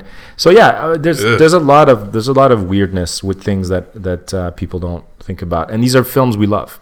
Hmm. Until someone says we're kidding at Bernie's without sunglasses, and then now I can't sleep for three days, right? especially if the eyes are open. You- Eyes are open. And Richard Linklater remade it. Actually, it's called Bernie. I think. What? a- with Jack Black? No. I love this director. He's one of my favorite directors. Linklater? Yeah. Yeah. Oh man, I gotta see that. Okay, so shit. clearly you are a consumer of of film. You're also a film watcher. Oh yeah, big time. Okay. Huge buff. Yeah, yeah. Of all kinds of film. I'd say less on the Hollywood side. Like I don't I'll watch one out of every 10 superhero movies that come out. I saw the Avengers and I really want to get out of the theater, you know. It Like, bothered you Yeah, immensely. Um because it was formulaic, or because um, I just I, I don't connect to anything. I don't find the the characters realistic or real. Or I, I I find them so superficial that it's it's really difficult for me to like, you know, feel compassion for what they're doing. I don't. I, f-. I almost feel like I'm watching a propaganda film. It really like that's what the Avengers made me feel like I was watching like a pro America, fuck yeah, kill the bad guys kind of movie, which I know it wasn't necessarily that, but it was. You know, when it, America, it, World it Police. felt it felt like I was watching oh like a propaganda ad from the 1920s or 30s on TV or 40s. It is interesting that you say that. Yeah. Yeah, it's uh, I really don't like those movies. And the comics I haven't they- seen Deadpool. I heard that's awesome. Um, Yeah, great. A lot of people are really enjoying it, and and there's a couple like I do like the Sam Raimi's, uh, Spider Man's, and then Tim Burton's Batman's. And I think a lot of people disagree because it's not faithful to the comic book, but I really don't give a shit. I think they're fun. And uh, they don't really try too hard, and they're really comical. And they, they, I feel like the uh, the escapism that the director brings you into is just phenomenal compared to these movies that are trying to be like You talking about Burton now, or uh, Burton and uh, and Sam Raimi. And I feel like the directors of today, like Nolan and, and those guys, and they're great directors, but um, I just feel like they're really bringing these these uh, these fantastical characters into these very realistic worlds, and There's, there's, some something very heavy-handed messages as well in those movies. there's something almost false that I feel from these movies that I, j- I just don't, as a viewer, I don't connect with. I'm not saying they're bad films in any way. Uh, there's a lot of people that think Dark Knight is one of the, you know, is the holy grail of uh, of comic books. I'm not one of those people, but yeah. Uh, but I really don't connect with this this uh, this superhero thing that's going on right now. Really, I, I was thinking that those I was thinking that those Nolan Batman movies were were were the holy grail until I realized no, it's really just Heath Ledger's performance was fucking amazing. amazing. Yeah. I will never take that away Yeah. from him. But the movie, the writing, uh, the, Everything else is garbage. I'm not connected Everything else to is it. fucking garbage. And I will What are not you take- talking about, Yeah, Danny? we were tricked into thinking that these Nolan Batman movies were so amazing just because Heath Ledger, Of course. his performance was so great, and also there's the guy died. Yeah, that's before the movie was released. There was so much hype around that. Yeah, It's a bit like the you know, Crow. it's unfortunate, uh, but it's it's you know he won an Oscar, so yeah. you know it And, was and, dead. the- and that performance was amazing. it's Like, stellar. He it's- completely deserved it. Now- yeah, he doesn't mean uh, uh, Tom Waits. He really does. Yeah, he really does. Yeah. Um, in fact, actually, there's been several times that uh, I'm looking for something to watch on Netflix and I can't find anything, and I'll just be like, "Oh, I'll just watch The Dark Knight and fast forward to all the the Joker moments." Like I literally have done that several times now. You know, I'll just watch his performance. That's a lot of fast forwarding because Nolan is a long-winded Oh yeah, fucking guy. yeah, yeah. It's all over. Yeah, I, I want to like him, and I was very excited when he when he arrived when he proposed when we started to see the first images of um, Batman Begins. Uh, for me, it sounded like somebody had like I got a, my ten year, twelve year old Christmas wish list. Like Christian Bale was my favorite actor at the time. Gary Oldman was my basically my spirit animal. Yeah. And then to hear that like Michael Caine is going to be involved, like I'm just my mind's just going Right. Yeah. Yeah. right? and I could see the like the color palette that he was going for, and it looked like it was going to be this really like gritty fucking style, Yeah. which it was. But nothing happened in Begins. Nothing fucking happens in this film. And then if you look at the second film, you realize they he ditched the entire art direction. First film, Gotham looks like Gotham. Yes. It's very bur- right. Film two, Chicago. It felt like NYPD Blue. Yeah, you're like, where the fuck is where the fuck is Gotham? And that was a big problem for me. I was like, where the fuck is Gotham? What's this IMAX bullshit? Notice that. I want to watch the Um, superhero filmmaker. movie. To be honest, like real life, No real life is kind of boring. Like throwing like men in tights in real life. I mean, I get it, but it just I don't connect to it. I, understand. you know, I do, feel so I like if you're gonna make a movie that is an escapist film, make it escapist. Right. Bring me somewhere different. Move the camera, make it exciting. You know, I know everybody doesn't want this, and they really like the formula that's coming out because obviously it's making billions of dollars. And I know this conversation about comic book movies are are made by many, you know, for and against. But for me, I just I'm bored. You know, Has I want the days of Indiana Jones and E.T. You know, I like the old Spielberg from the 1980s. It was captivating. It was different. Yeah. It took me in a different place because we haven't had the ex- these experiences before. And a lot of these stories are so endearing because the characters the characters, the set design, everything about it felt real, and you could understand what the character was going through. You could go through the journey because it was a, a human experience in a fantastic world, and I felt And you were also 12. well, yeah, exactly. But E.T. was different. Like, if you look at Elliot and what Elliot was going through emotionally, you could feel it. There was something that was real that every boy and girl felt that I don't feel Hollywood is doing anymore. I don't feel that the experiences that the characters are going through are real. Like, I look at the character who plays Iron Man, he's funny and all, he's cool, but that's it. I don't feel like his backstory means anything to me. And I, a lot of these movies, that's where they're failing right now. And I'm just talking about the big scale movies, you know, because because there's a lot of beautiful and amazing uh, independent films that are coming out all the time, and filmmakers are fighting their fucking asses off to make these movies, but no one goes to see them. We always debate and talk about the movies that that shouldn't be talked about in my opinion. And and people should stop paying to see these movies and start paying to see movies that filmmakers are busting their ass for because they're actually making good movies. And if the theater was full and people were seeing this and they'd out at least if even if they didn't like it they would be talking about it and I feel like the movies of today, we talk about the most mindless things. Was it was it like the was it like the comic book? Was he doing the same thing? You know, if yeah, it was true, but you know, he missed this point, he missed this part, and this costume wasn't right, and you know the way he acts, like he should have been tougher. This shit is so fucking fake, man. Let's get over these things and let's talk start talking about like real stories. Interesting. I think my one of the opinion. big problems is accessibility.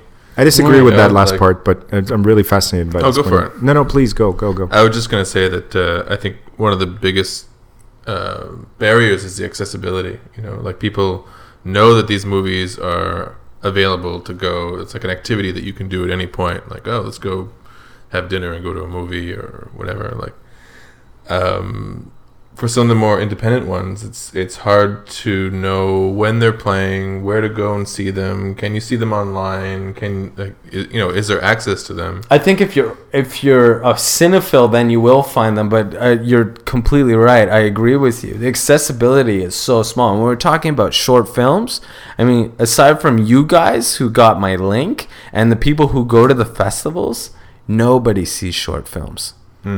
Nobody. So, so how do, how do we fix it? How do we fix this? I mean, the problem the problem is big. You, you would have to go. You know, I think I think in a perfect world, you would play a short film before every feature. You would have Like you do in Europe. yeah, you would have the producer choose a short film and go, that is the short film that we're gonna put before, Rather than without being a short film that they finance or anything. They have to choose every single instead of putting all these ads. But you know, you would have to change the whole system, and it's so compl- complicated. Unless people are going to the movies now, and when they want to go, they want to have a crazy experience. They want to see tons of colors and explosions, and for them, it's like if I'm paying 13 bucks to see a movie, and I'm buying popcorn and drinks and everything, I want to be taken away. And I want my seat to shake. What the fuck Yeah. is that? right so so for me for me it's just like it's a difference between having a great experience and then being challenged and and and living in a society where we're more thoughtful with the way that we do things. And i think that's what we're lacking. So it's less about the movies and it's more about the people in our society. And i think I think that we're we're going through a time that hopefully we're changing. You see the whole movement in the states with Bernie Sanders. We're really exposing right now what's really interesting about politics is we're exposing the way people think in America. We're, we're seeing we're seeing a woman who's lying through her teeth. We're saying we're seeing a man who's completely fascist and ripping everybody up.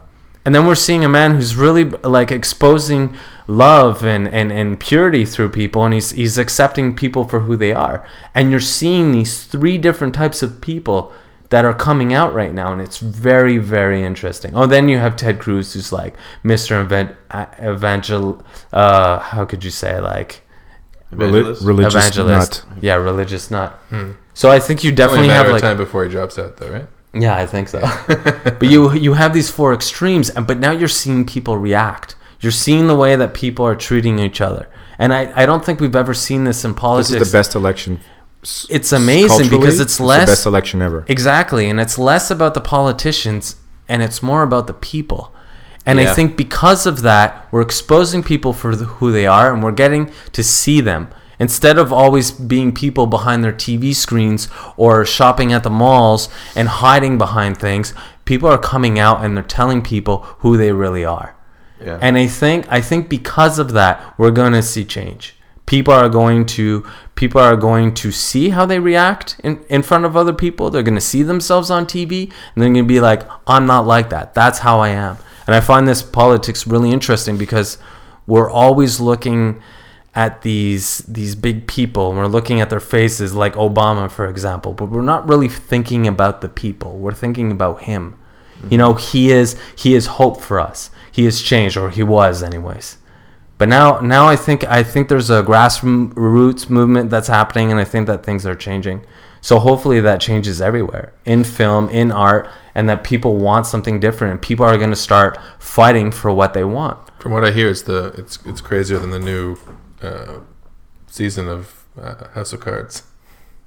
This is just like a, it's absolutely crazy what's going on. I mean, this is Yeah, It I've seems never like seen it seems like like, it. fiction. Yeah. Like it doesn't. It it seems like entertainment It more makes, than it. it makes seems like perfect politics. sense. It makes perfect Politics. sense too. I think ten years from now, I was saying this to somebody today. Ten years from now, we're going to look back on t- Donald Trump as one of the best things that ever happened to America, for the following reasons: because he is a symbol of the festering rot that has been denied by everybody in North America for generations. Hmm. Years and years and decades and generations have gone by of people pretending, and now the shit is coming to the surface. And the reason that he's riding high is because there is something to what he's saying. It's not it's not stuff we want to hear, but he represents a constituency. And that constituency is made up of frustrated people who don't understand what political correctness is and who feel like it was a system of oppression. And instead of airing out their problems when they as they occurred, they they couldn't say anything for fear of being judged, and now they see their messiah, the guy who's never afraid of saying anything, right? Tells it like it is. tells it like it is. And I also heard a great comparison where someone said that he is, in fact, uh, a homeless person, or rather, a very poor person in North America, idea of success, and that's very much true, right? Even John Mulaney makes fun of that. He's Right, like, right, "Ah, yeah. I'm going to have golden hair And I'll have towers with that- my name Yeah. in gold, right? He, and this is this is this comes back to my argument about class, but I don't want to get too far into this. I want to come back to respond to what you said, not respond, talk about what you said because it's not a disagree agree thing. It's a perspective thing. I don't think that there needs to be a time where short films need to be valued over big studio films. I think the conversation Not over, no. over or as much or either way. I think the issue is, if there is one, is how we consume and for what reasons we consume the things that we do, right? Everyone's always in North America pointing at Europe and those places or, the, or Japan or Asia and saying, look at how much, look at how they value their artists. Look at how they make time and they fund, you know, these these small art houses and how they they they get behind art house film, whatever. Yes, they do, but there's a reason for that because film there is is a is a folk, folkloric tool. It's part of their folk folklore. Folk I can't say that fucking word today. folklore. Folklore. It's part of their Folklore. folklore. It's part of their folklore but it's part of their on their live conversation about their history, about their society, about their politics, about their their inner inner the workings of their society, and they acknowledge it as not a cool thing that someone can do if they get some equipment. But they acknowledge it as an actual like it's up there respect wise with painting, with photography, with singing, and they see it right. We have a very junk food relationship with film and that's ironic because but that goes back to the history of, of north american film and how uh, it didn't start here but it was formalized here and it was made bigger here than anywhere else and continually far superior or far superior far more artistically uh, in, uh, uh, uh, involved and and and human forms of art and film across the world constantly get buried by the cacophony of the American steamroller, right? Right. And even as in a place like India, you mentioned India, right? A land of Jesus, did fucking history start there or what, right? Like this is one of the sources of humankind. Uh, thousands and thousands of history of philosophy, knowledge, and art and music and whatever. And even this culture is in the grips of this superficial crap that's drowning out anything of, of substance, right? So I think if we want to get people into the theaters and we want to start talking about are short films worth it? Are they interesting? Maybe we need to start talking about them uh, and take them out of the context as this kind of dirty peep show or junk food kind of relationship that we have, right? Now it's getting even worse because there's just so much of it. There's so much content constantly, right?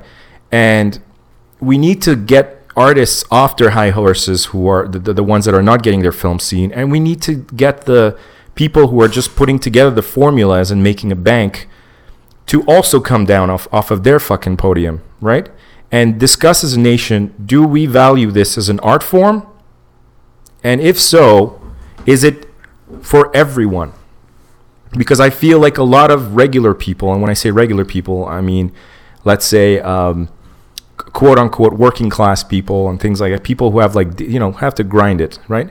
I don't think that they see themselves in art films and they don't see themselves in the stuff that's going on in festivals. They think that it's for either artists or that it's for people who are philosophers or they feel like it's talking down to them. And then, oh, I didn't, fu- j'ai rien compris. I didn't understand what the fuck. Uh, a guy lost his arm, and then his arm Yeah. became sentient. I don't fucking know what the fuck that was. Like, where's the fucking story? Where's this taking me? Like, Yeah, this you're not talking no to me. fucking sense. Where's Who are you talking to? Well? yeah, yeah. Yeah. Who are you talking to, right? You take that same guy, you put him in the film about the streets and about drugs. In reality, he's like, "Fuck, not more of this." I didn't want to. I don't. I live Right. this every day. I can't watch some kid shooting up for for an hour and a half, right? I want to see fucking explosions because I need to escape from my grind. life is hard enough for people, especially people who live mundane lives. They want to be taken away. They don't want to be. A lot of these people actually understand these movies. They choose not to. They choose not to be open to that world because it's a reflection of what's really going on. And if people can go through 20, 30, 40 years until their deathbed with having a blindfold mm-hmm. over their, their ears and eyes, they'll do it. Because it's too hard to face yourself. It's too hard to face the world that's in front of you. But I feel like I feel like it's important. And I feel that's what makes society better. Is people who can face themselves first and who can heal the problems that they have inside.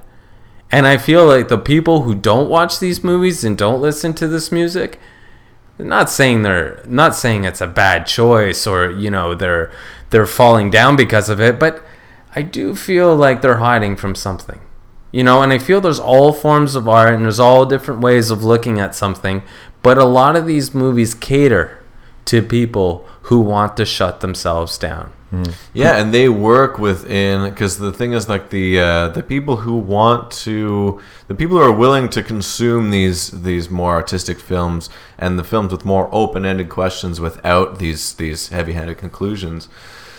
Typically, these people aren't always people that uh, have a lot of money as well, right? So it doesn't necessarily fit into the big money making twenty dollar popcorn, twenty dollar soda, twenty dollar Exactly. ticket, twenty dollar parking. Uh, People want to feel like if I'm paying for something, I'm paying for something. I'm getting Yeah. my money's worth. Yeah, and I don't want to. I don't want to pay eighty dollars to take my girlfriend or family or whatever Into something that's fucking depressing. Depressing. Yeah, exactly. So the people that are willing to go in to see these these more artistic films that are that are asking these bigger questions without necessarily giving you the answers afterwards. Those people don't necessarily have the money to be paying eighty dollars to go see it. So there needs to be. I feel like there needs to be a some kind of infrastructure for those people, or so, at least some kind of community. But to me, a great filmmaker is one who can do both. Because I think I think the point of making something is to entertain people. I think you want to give them something that that will that will affect them in the way that they comp- they can comprehend. As a filmmaker, that's what I try to do as well. Right. So I think it's taking both approach. You you clearly know? succeeded as well. Yeah, You bring- balance that balancing act. You've been you pull it off. Yes, and bringing someone, well, I hope I have, brings someone into a realm where they can identify with the character, they can follow them without feeling bored, and they can come out of the story learning something. Like, Mel Gibson something, said something like this. He goes, "The our our job is to entertain." I love him as a director. I think he takes a really interesting approach. You know, I could sit here and name all my favorite, you know, Peter Greenaway and uh, Harmony Korine and all these like really artful, and knowledge, knowledgeable directors, but it's not everybody who likes that kind of filmmaking, and I understand that. But I th- I think the job of a filmmaker is to try to appeal to a broader audience and to be able to say something and touch people. How can you do both? And I say, I think some of the greatest movies ever made have done both. I think that Stanley Kubrick is still one of the most captivating filmmakers ever. He's not my favorite, but I, I really love what he does. And I really love the fact that he's touched so many people. Whether working class people, you know, average mom, pa, everybody's seen Clockwork Orange for some reason. Right. There's something about the way he delivers a story that's really interesting. So, I think you know you can look at a guy like Ma- Michael Bay, and then you can look at someone like like Peter Greenaway and extreme left, extreme right. But how do we get in the middle? How can we make movies that everybody can talk about and sit around and, and have a discussion? Yeah. You know, just like just like good TV shows. You know, I think the first season of House of Cards or Breaking Bad, Mister Anybody can see that. Someone who loves art and someone who who doesn't. You know, and I think you can come away from that and actually have something to say. I think maybe that's why series two are kind of the a, kind of a liberation of filmmakers in a many in many ways. Absolutely. because it takes away that maybe that hamstring of of having to bring it all together in a third act. You get to evolve the story organically. You get to do as much listening as you want to your audience and shut them off when you feel like you have the info you needed and evolve the, and realize that nobody gives a shit about Bart Simpson and Homer is the, the key to the whole thing. Like that to me, I think this like the series format I think has changed movie making forever. And there's it's not accidental why the best shit now is there in that form. And I that- think most people would argue this, which for me is a little bit sad, but I understand it. And there's shows that I really like as well. I just feel like film in general is not what it used to be. And it, it's definitely dying down, and, and, and series are really taking over right now. But and there's great series as but well. the series are just films. Right, They're they just the good Well, ones. They're just really one big arc. My problem with series is that I feel and like when I'm watching a two-hour movie, I expect the two-hour movie to really be con. Like a great film is every moment, every scene will captivate you, and you want to go back and you want to rewatch it. I feel with with series, there's a lot of dull moments. There's a lot of filler, and that to me is a problem because That, uh, I want to watch. Breaking Bad with the fly. yeah, well, yeah. but I, I think that's a great series though. That's probably one of the best. So you know what episode I'm talking about? The Yes. entire episode is them trying to kill a fly in the meth right. lab. But I think they did that on purpose. But I you'll think they did that episode because they needed 13 Right. episodes and they blew their budget on on all the other. They needed to do something really cheap, and then so and, and, and It's possible, although I'm pretty sure it's confirmed. Like I had like- to stop House of Cards halfway through the third season because there were so many of those moments that were just painful. you know, you it just out. it was it started turning into a soap opera, and it, did. always was. It, had that formula, but it was very captivating. It was really much in like it was dangerous. yeah, with, there was something so unique and different about it. And I think in the third season, all of a sudden you have you have these characters. It's a lot of one on one and a lot of useless banter. And it was like, okay, get to the point because you did before. It's like you're breaking your structure, and it's almost as if a producer is saying, "Okay, Stretch we got to fill it." the space." Yeah, we just got okayed for three more seasons. They stretch ordered it. 13 episodes. Yeah. We need to fucking give them. 13 I think for. Breaking Bad, what worked in its favor, where I think that it didn't stick out as much, the uh, the stretching, is because the ennui, like the boredom and the banality of it, is kind of was part of the flavor. Yeah. Oh, right. that's true. yeah. The wasteland nature of Arizona and the the sort of like the, that fly thing made perfect sense because it is a hot, fucking desolate place, Yeah. right? Where you kind of like, if they weren't for technology, it's like Canada. No one would live really there for very long. And it's also I- I the took character descending into madness a little bit Yeah, as well. I was gonna yeah. say. Yeah. Yeah, Yeah, That's- fuck that- you. I said it. No. You didn't say You said it in my voice.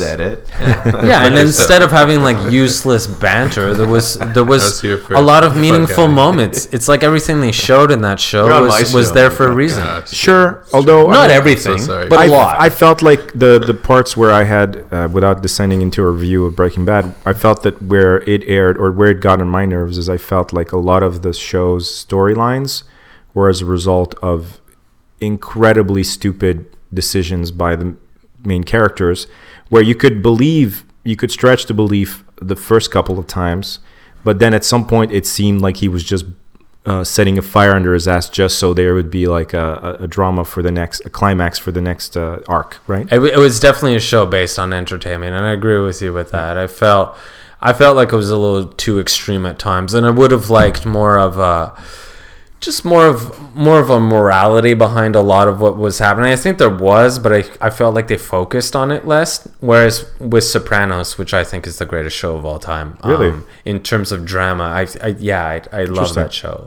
Um, Uh, not interesting as in you're an idiot. Interesting as in really. In, I mean, I find that very interesting. when you say because I've realized people use that. Nobody thought that that's what you were saying until you said it. Okay, then I should follow that up. But I sometimes say interesting when I mean I, you're a fucking moron, and this was not one of those times. Thank you. Go on. Sopranos. Yeah, I, I just felt like what they did is that they were always open to changing with that show, and I think they were always open to taking a new path, and you could tell they had a lot of fun making that show. And uh, I think it became less about a gangster show, and it really became a, a show about humanity and the way that people deal with each other.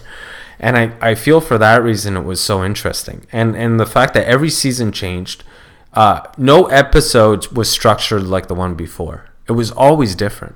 And, and and a lot of drama shows there's there's a very usual there's a pattern and you're you're you, you know there's the, the open like CSI for example which I think is mindless shit the way it's written anyways Jerry Bruckheimer. um, it's always the same. You know, you see how the person died, then you have the people come in, and at the end it's solved. They don't even hide it. They call it procedurals. It's right? the same show over and over of and course. over again. It's Yeah. very, very difficult to watch. But I mean, we used to do that in the old days too. It's just Right. we had more lovable characters with humanity. Like Columbo was the same shit every time, but goddamn was Peter Falk watchable and right. did you love his bumbling fucking like buffoonish acting? You And- couldn't wait till that. I guess I'm just more thing. I'm tired of seeing like more thing. Um, people who look like models trying to solve crimes. There Like go. it doesn't appeal to me. They're super cops, but also have time to do the lab work, but also have time to drive around Hummers and go to clubs. And they have this like mild interest that drags on for five years. Yeah. It's extremely. This is a nerd's idea of what cool people do. This is what Jerry Bruckheimer is. I want to see real shit. You know, I want to see the fucking guy come home and drink ten fucking beers. That and would be The try to s- Wire. and then smoke. Oh yeah, well that's That's what The Wire was. That's was on a an- whole new level. But That that's show, the yeah. anti. That's the anti CSI, right? That's the antidote. I, I, just want to see real life. If you're trying to show me real life and real situations, then connect me to these characters. So I don't get why people like these shows so much. Really, after watching two, three episodes, it's like seriously, are got- you shutting your fucking brain off? Maybe they're doing exactly what you were saying before. They're just creating their little fucking boxes. there's two things I'd like to say about that. Ooh. One, I like that. Shut the fuck up, Danny. Number two, no, I'm just kidding. the first thing I'd like to say is this. Um, Welcome I- to the show. We're here talking with Jason Ambrose. The first thing I'd like to say is I think that the series format, which is on fire right now, is also indicative of how tired uh, traditional film is.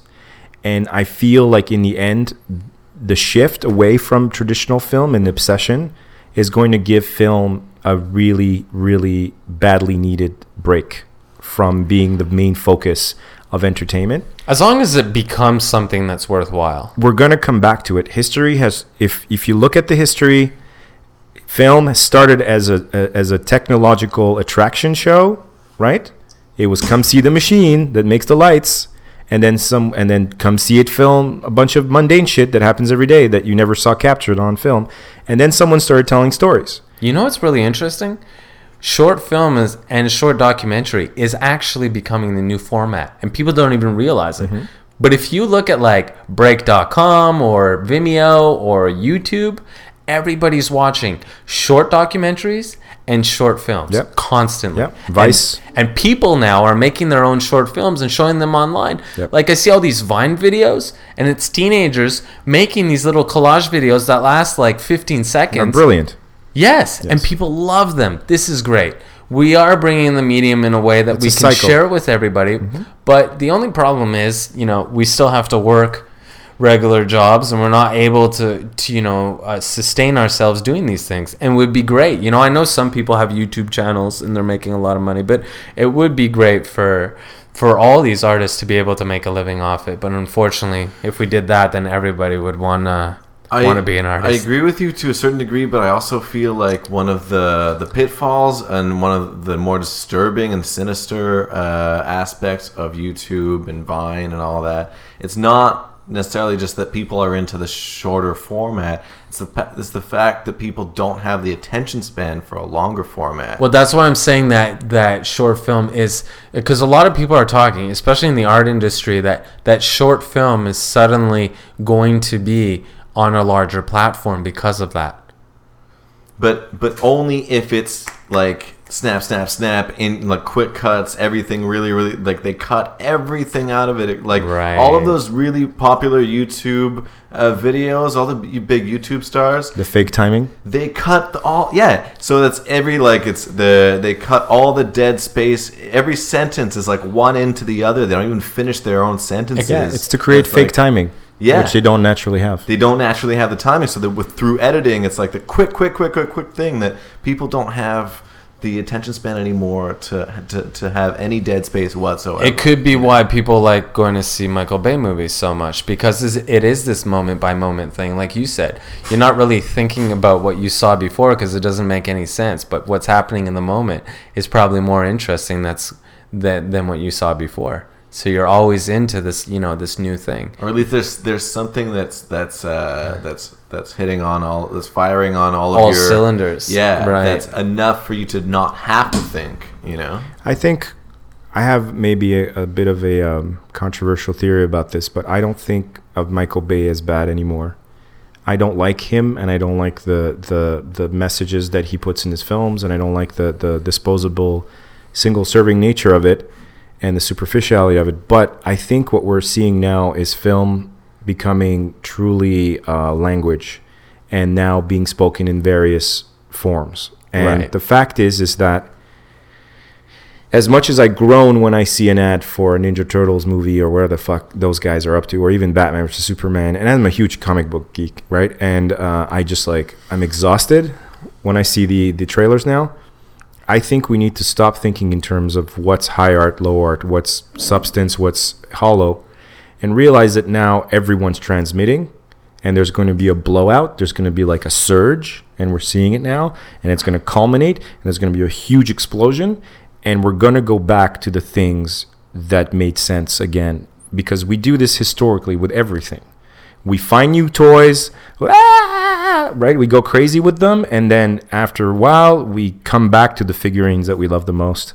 And those are still the most precious to us. And we go back to that conversation, the ones where we could pay attention. That's right? really interesting. I think people realize if we just show what already works over and over again, somehow people follow that. Just like CSI or McDonald's, you know exactly what you're getting every single time. As a consumer, you're happy because you're paying for what you know for. And familiarity is one of the biggest things when it comes to consumerism. It's what's keeping people out of those those Yeah. festivals too. So yeah, built- and it built-in worked for a marketing company, and honestly, that's what it came down to.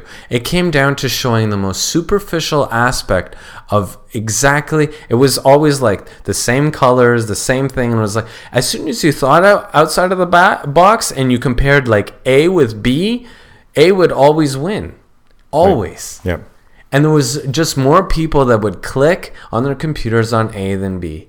Yeah. And and we couldn't understand it, but we always knew the more superficial we went with the way that we showed something, it would always work. So I just realized like that's how it works in this world and I hope it changes. I hope like you guys say, I hope there's this big explosion and that we can go down and really look look at things differently. I but we'll we'll never know, right? stick to your guns. I think, but but that being said, there's still a lot of room for really great artists, and I think all of us here can can agree that we like people that other people don't like. Yeah. You know, and I think we're all part of that, and that is the general consensus. And I think that people do look for new things and different things, and I think even the the average person will open Pandora's box once in a while and will try to find something new. And I think it's important for me as an artist or a filmmaker to keep doing that.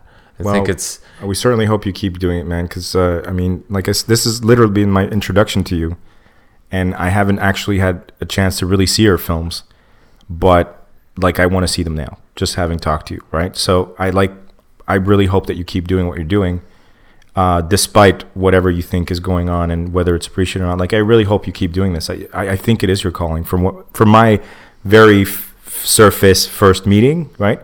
Uh, I mean, just this has been absolutely amazing so far, uh, and and I really feel like like I really hope you you're gonna come back and talk to us some more would love because we man. even haven't we wanted to talk to you about your films we wanted to get into the nitty gritty but you know like that's the beauty of this podcast is that um, there is no time limit on this right. and you can come back as many times uh, you know danny has certainly proven that we can't keep people out of this uh, this podcast even if we want to Thanks Uh, for coming, guys.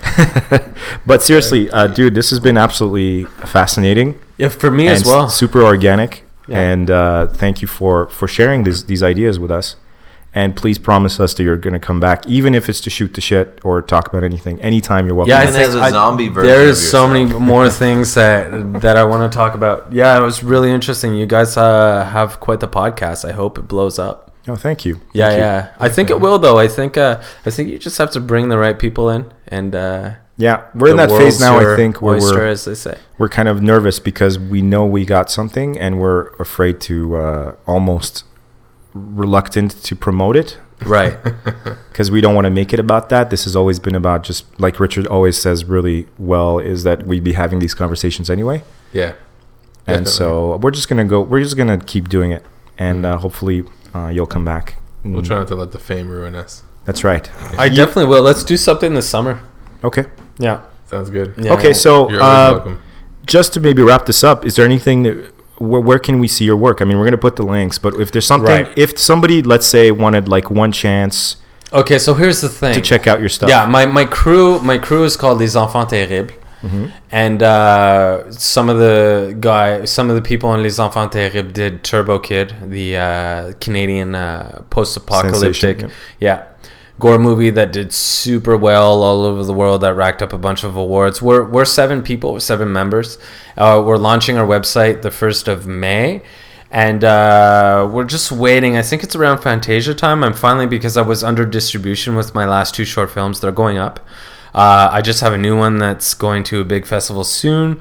Um, so you'll be able to find them on uh, on YouTube, Vimeo in a few months. Uh, L'Ouragan, Fuck You Tabarnak. The other one's Le Pédophile. And uh, the, the one after that is Vidruel. And uh, I'm finally working on uh, two new feature films that we're in development for uh, with SODEC. So it's pretty exciting. And uh, we'll see where that takes us. Do you know I- what the website's going to be for Les Enfants Terribles? I think it's lesenfantsterribles.com. Okay. But I'm I'm not 100% right now, so don't take my word for it. Cool. But I'm sure if you Google Les Enfants Terribles, you'll find something. Yeah, I th- it might be Les Enfants Terribles home video. Well, I think uh, it's a work in progress. well, we're definitely now. gonna keep an eye on, on on what you're doing man because i think what Thanks. you're doing is really cool check our whole crew. I, everybody in the crew is doing something really interesting right now, not just me. So, uh, and the people that work with us as well. You get they work. Uh, they all work in the industry on different projects. So, I think it's really important that when you see these short films, you look at the credits and you follow. Uh, you follow the work of all the other artists that are implicated because it's not just me. It's a it's a work of labor and love, and we're making these movies for hardly any money and. Uh, we we just want to promote something new that that, that coming together and and that we're we're making stories that we feel are important you know we're trying to be a little more dangerous than than what we're used to and taking chances. Well, yeah, the pedophile would definitely be that the emblematic of that attitude. It's been a crazy ride for us. This movie, really. I'm I'm actually uh, extremely glad to turn the page, but I think having it online is gonna create um, a, buzz? whole new buzz. Yeah, for sure. Great. Just because of uh, uh, a particular scene that I think is gonna get a lot of uh, people talking. Awesome, Danny. Also, uh, if anyone hasn't seen Turbo Kid, you should uh, take a chance to go see it. Uh, you'll get to see Ara. He uh, he blows up. He's one of the goons that gets blown up. Oh, that's an amazing. ama- Michael great. Michael Ironside, Laurence Leboeuf, uh, RKSS directed it. Uh, Anouk Yoann and and Francis and uh, François Simard. I mean, Love and- Michael Ironside. Yeah, it's it's a great movie. It's a lot of fun, and if you're gonna watch it, don't download it because that that's been a problem, uh, especially with independent films. Support, you know, spend the four dollars or five dollars on iTunes, and uh, yeah, just skip your latte that day. Yeah, yeah. There you go. Skip a And latte. Support the arts. Support the arts. I think that's the most important thing. Is if you're gonna give money, give it to the people who need it. Uh, encourage what they're doing. Uh, don't just download it and, and, and like them on Facebook or Twitter them. Uh, you know, sh- show their love uh, monetarily. I think they'll appreciate that. Definitely, definitely. Cool, man. Well, thank you for coming out. Danny, always a pleasure to have you here. Thank you for having me. I hope me. we can hear some music from you soon. Yeah, there's some stuff coming. Yeah, Yeah, I know you're a top secret guy, so we're not going to push you too far on that. But you will, you must promise that you'll share yeah, I'm working hard, man. when the cookies come in. I turned my closet into a vocal booth. I'm working on some vocals at this point. Uh, Nice. yeah, So let us know when you come out of the closet, and yeah, uh, yeah, exactly. we'll take it from there. For your exclusive uh, debut on Fire yeah, in the yeah, Hole exactly. podcast. Yeah. This is your stage. No problem, man. Well, listen, this has been awesome, guys. Uh, Fire in the hole. That's always a pleasure. Love you guys. Fire Yeah, in the thanks. Hole. Thanks for coming, guys. Check us out on iTunes. Um, rate, subscribe, uh, leave us some comments on uh, SoundCloud. Yep, we're on SoundCloud, we're on Stitcher, we're on iTunes. Um, spread the word if you like what we're doing. Um, let us know if you have thoughts about the show, and uh, you know, send us messages if you want to be part of the show and if you think you have something cool to contribute. Fire in the Hole podcast at gmail.com. There you go. So Fire Fire in the Hole podcast on iTunes, on Stitcher, on SoundCloud. Check it out, and thank you for listening. Thanks very much, guys.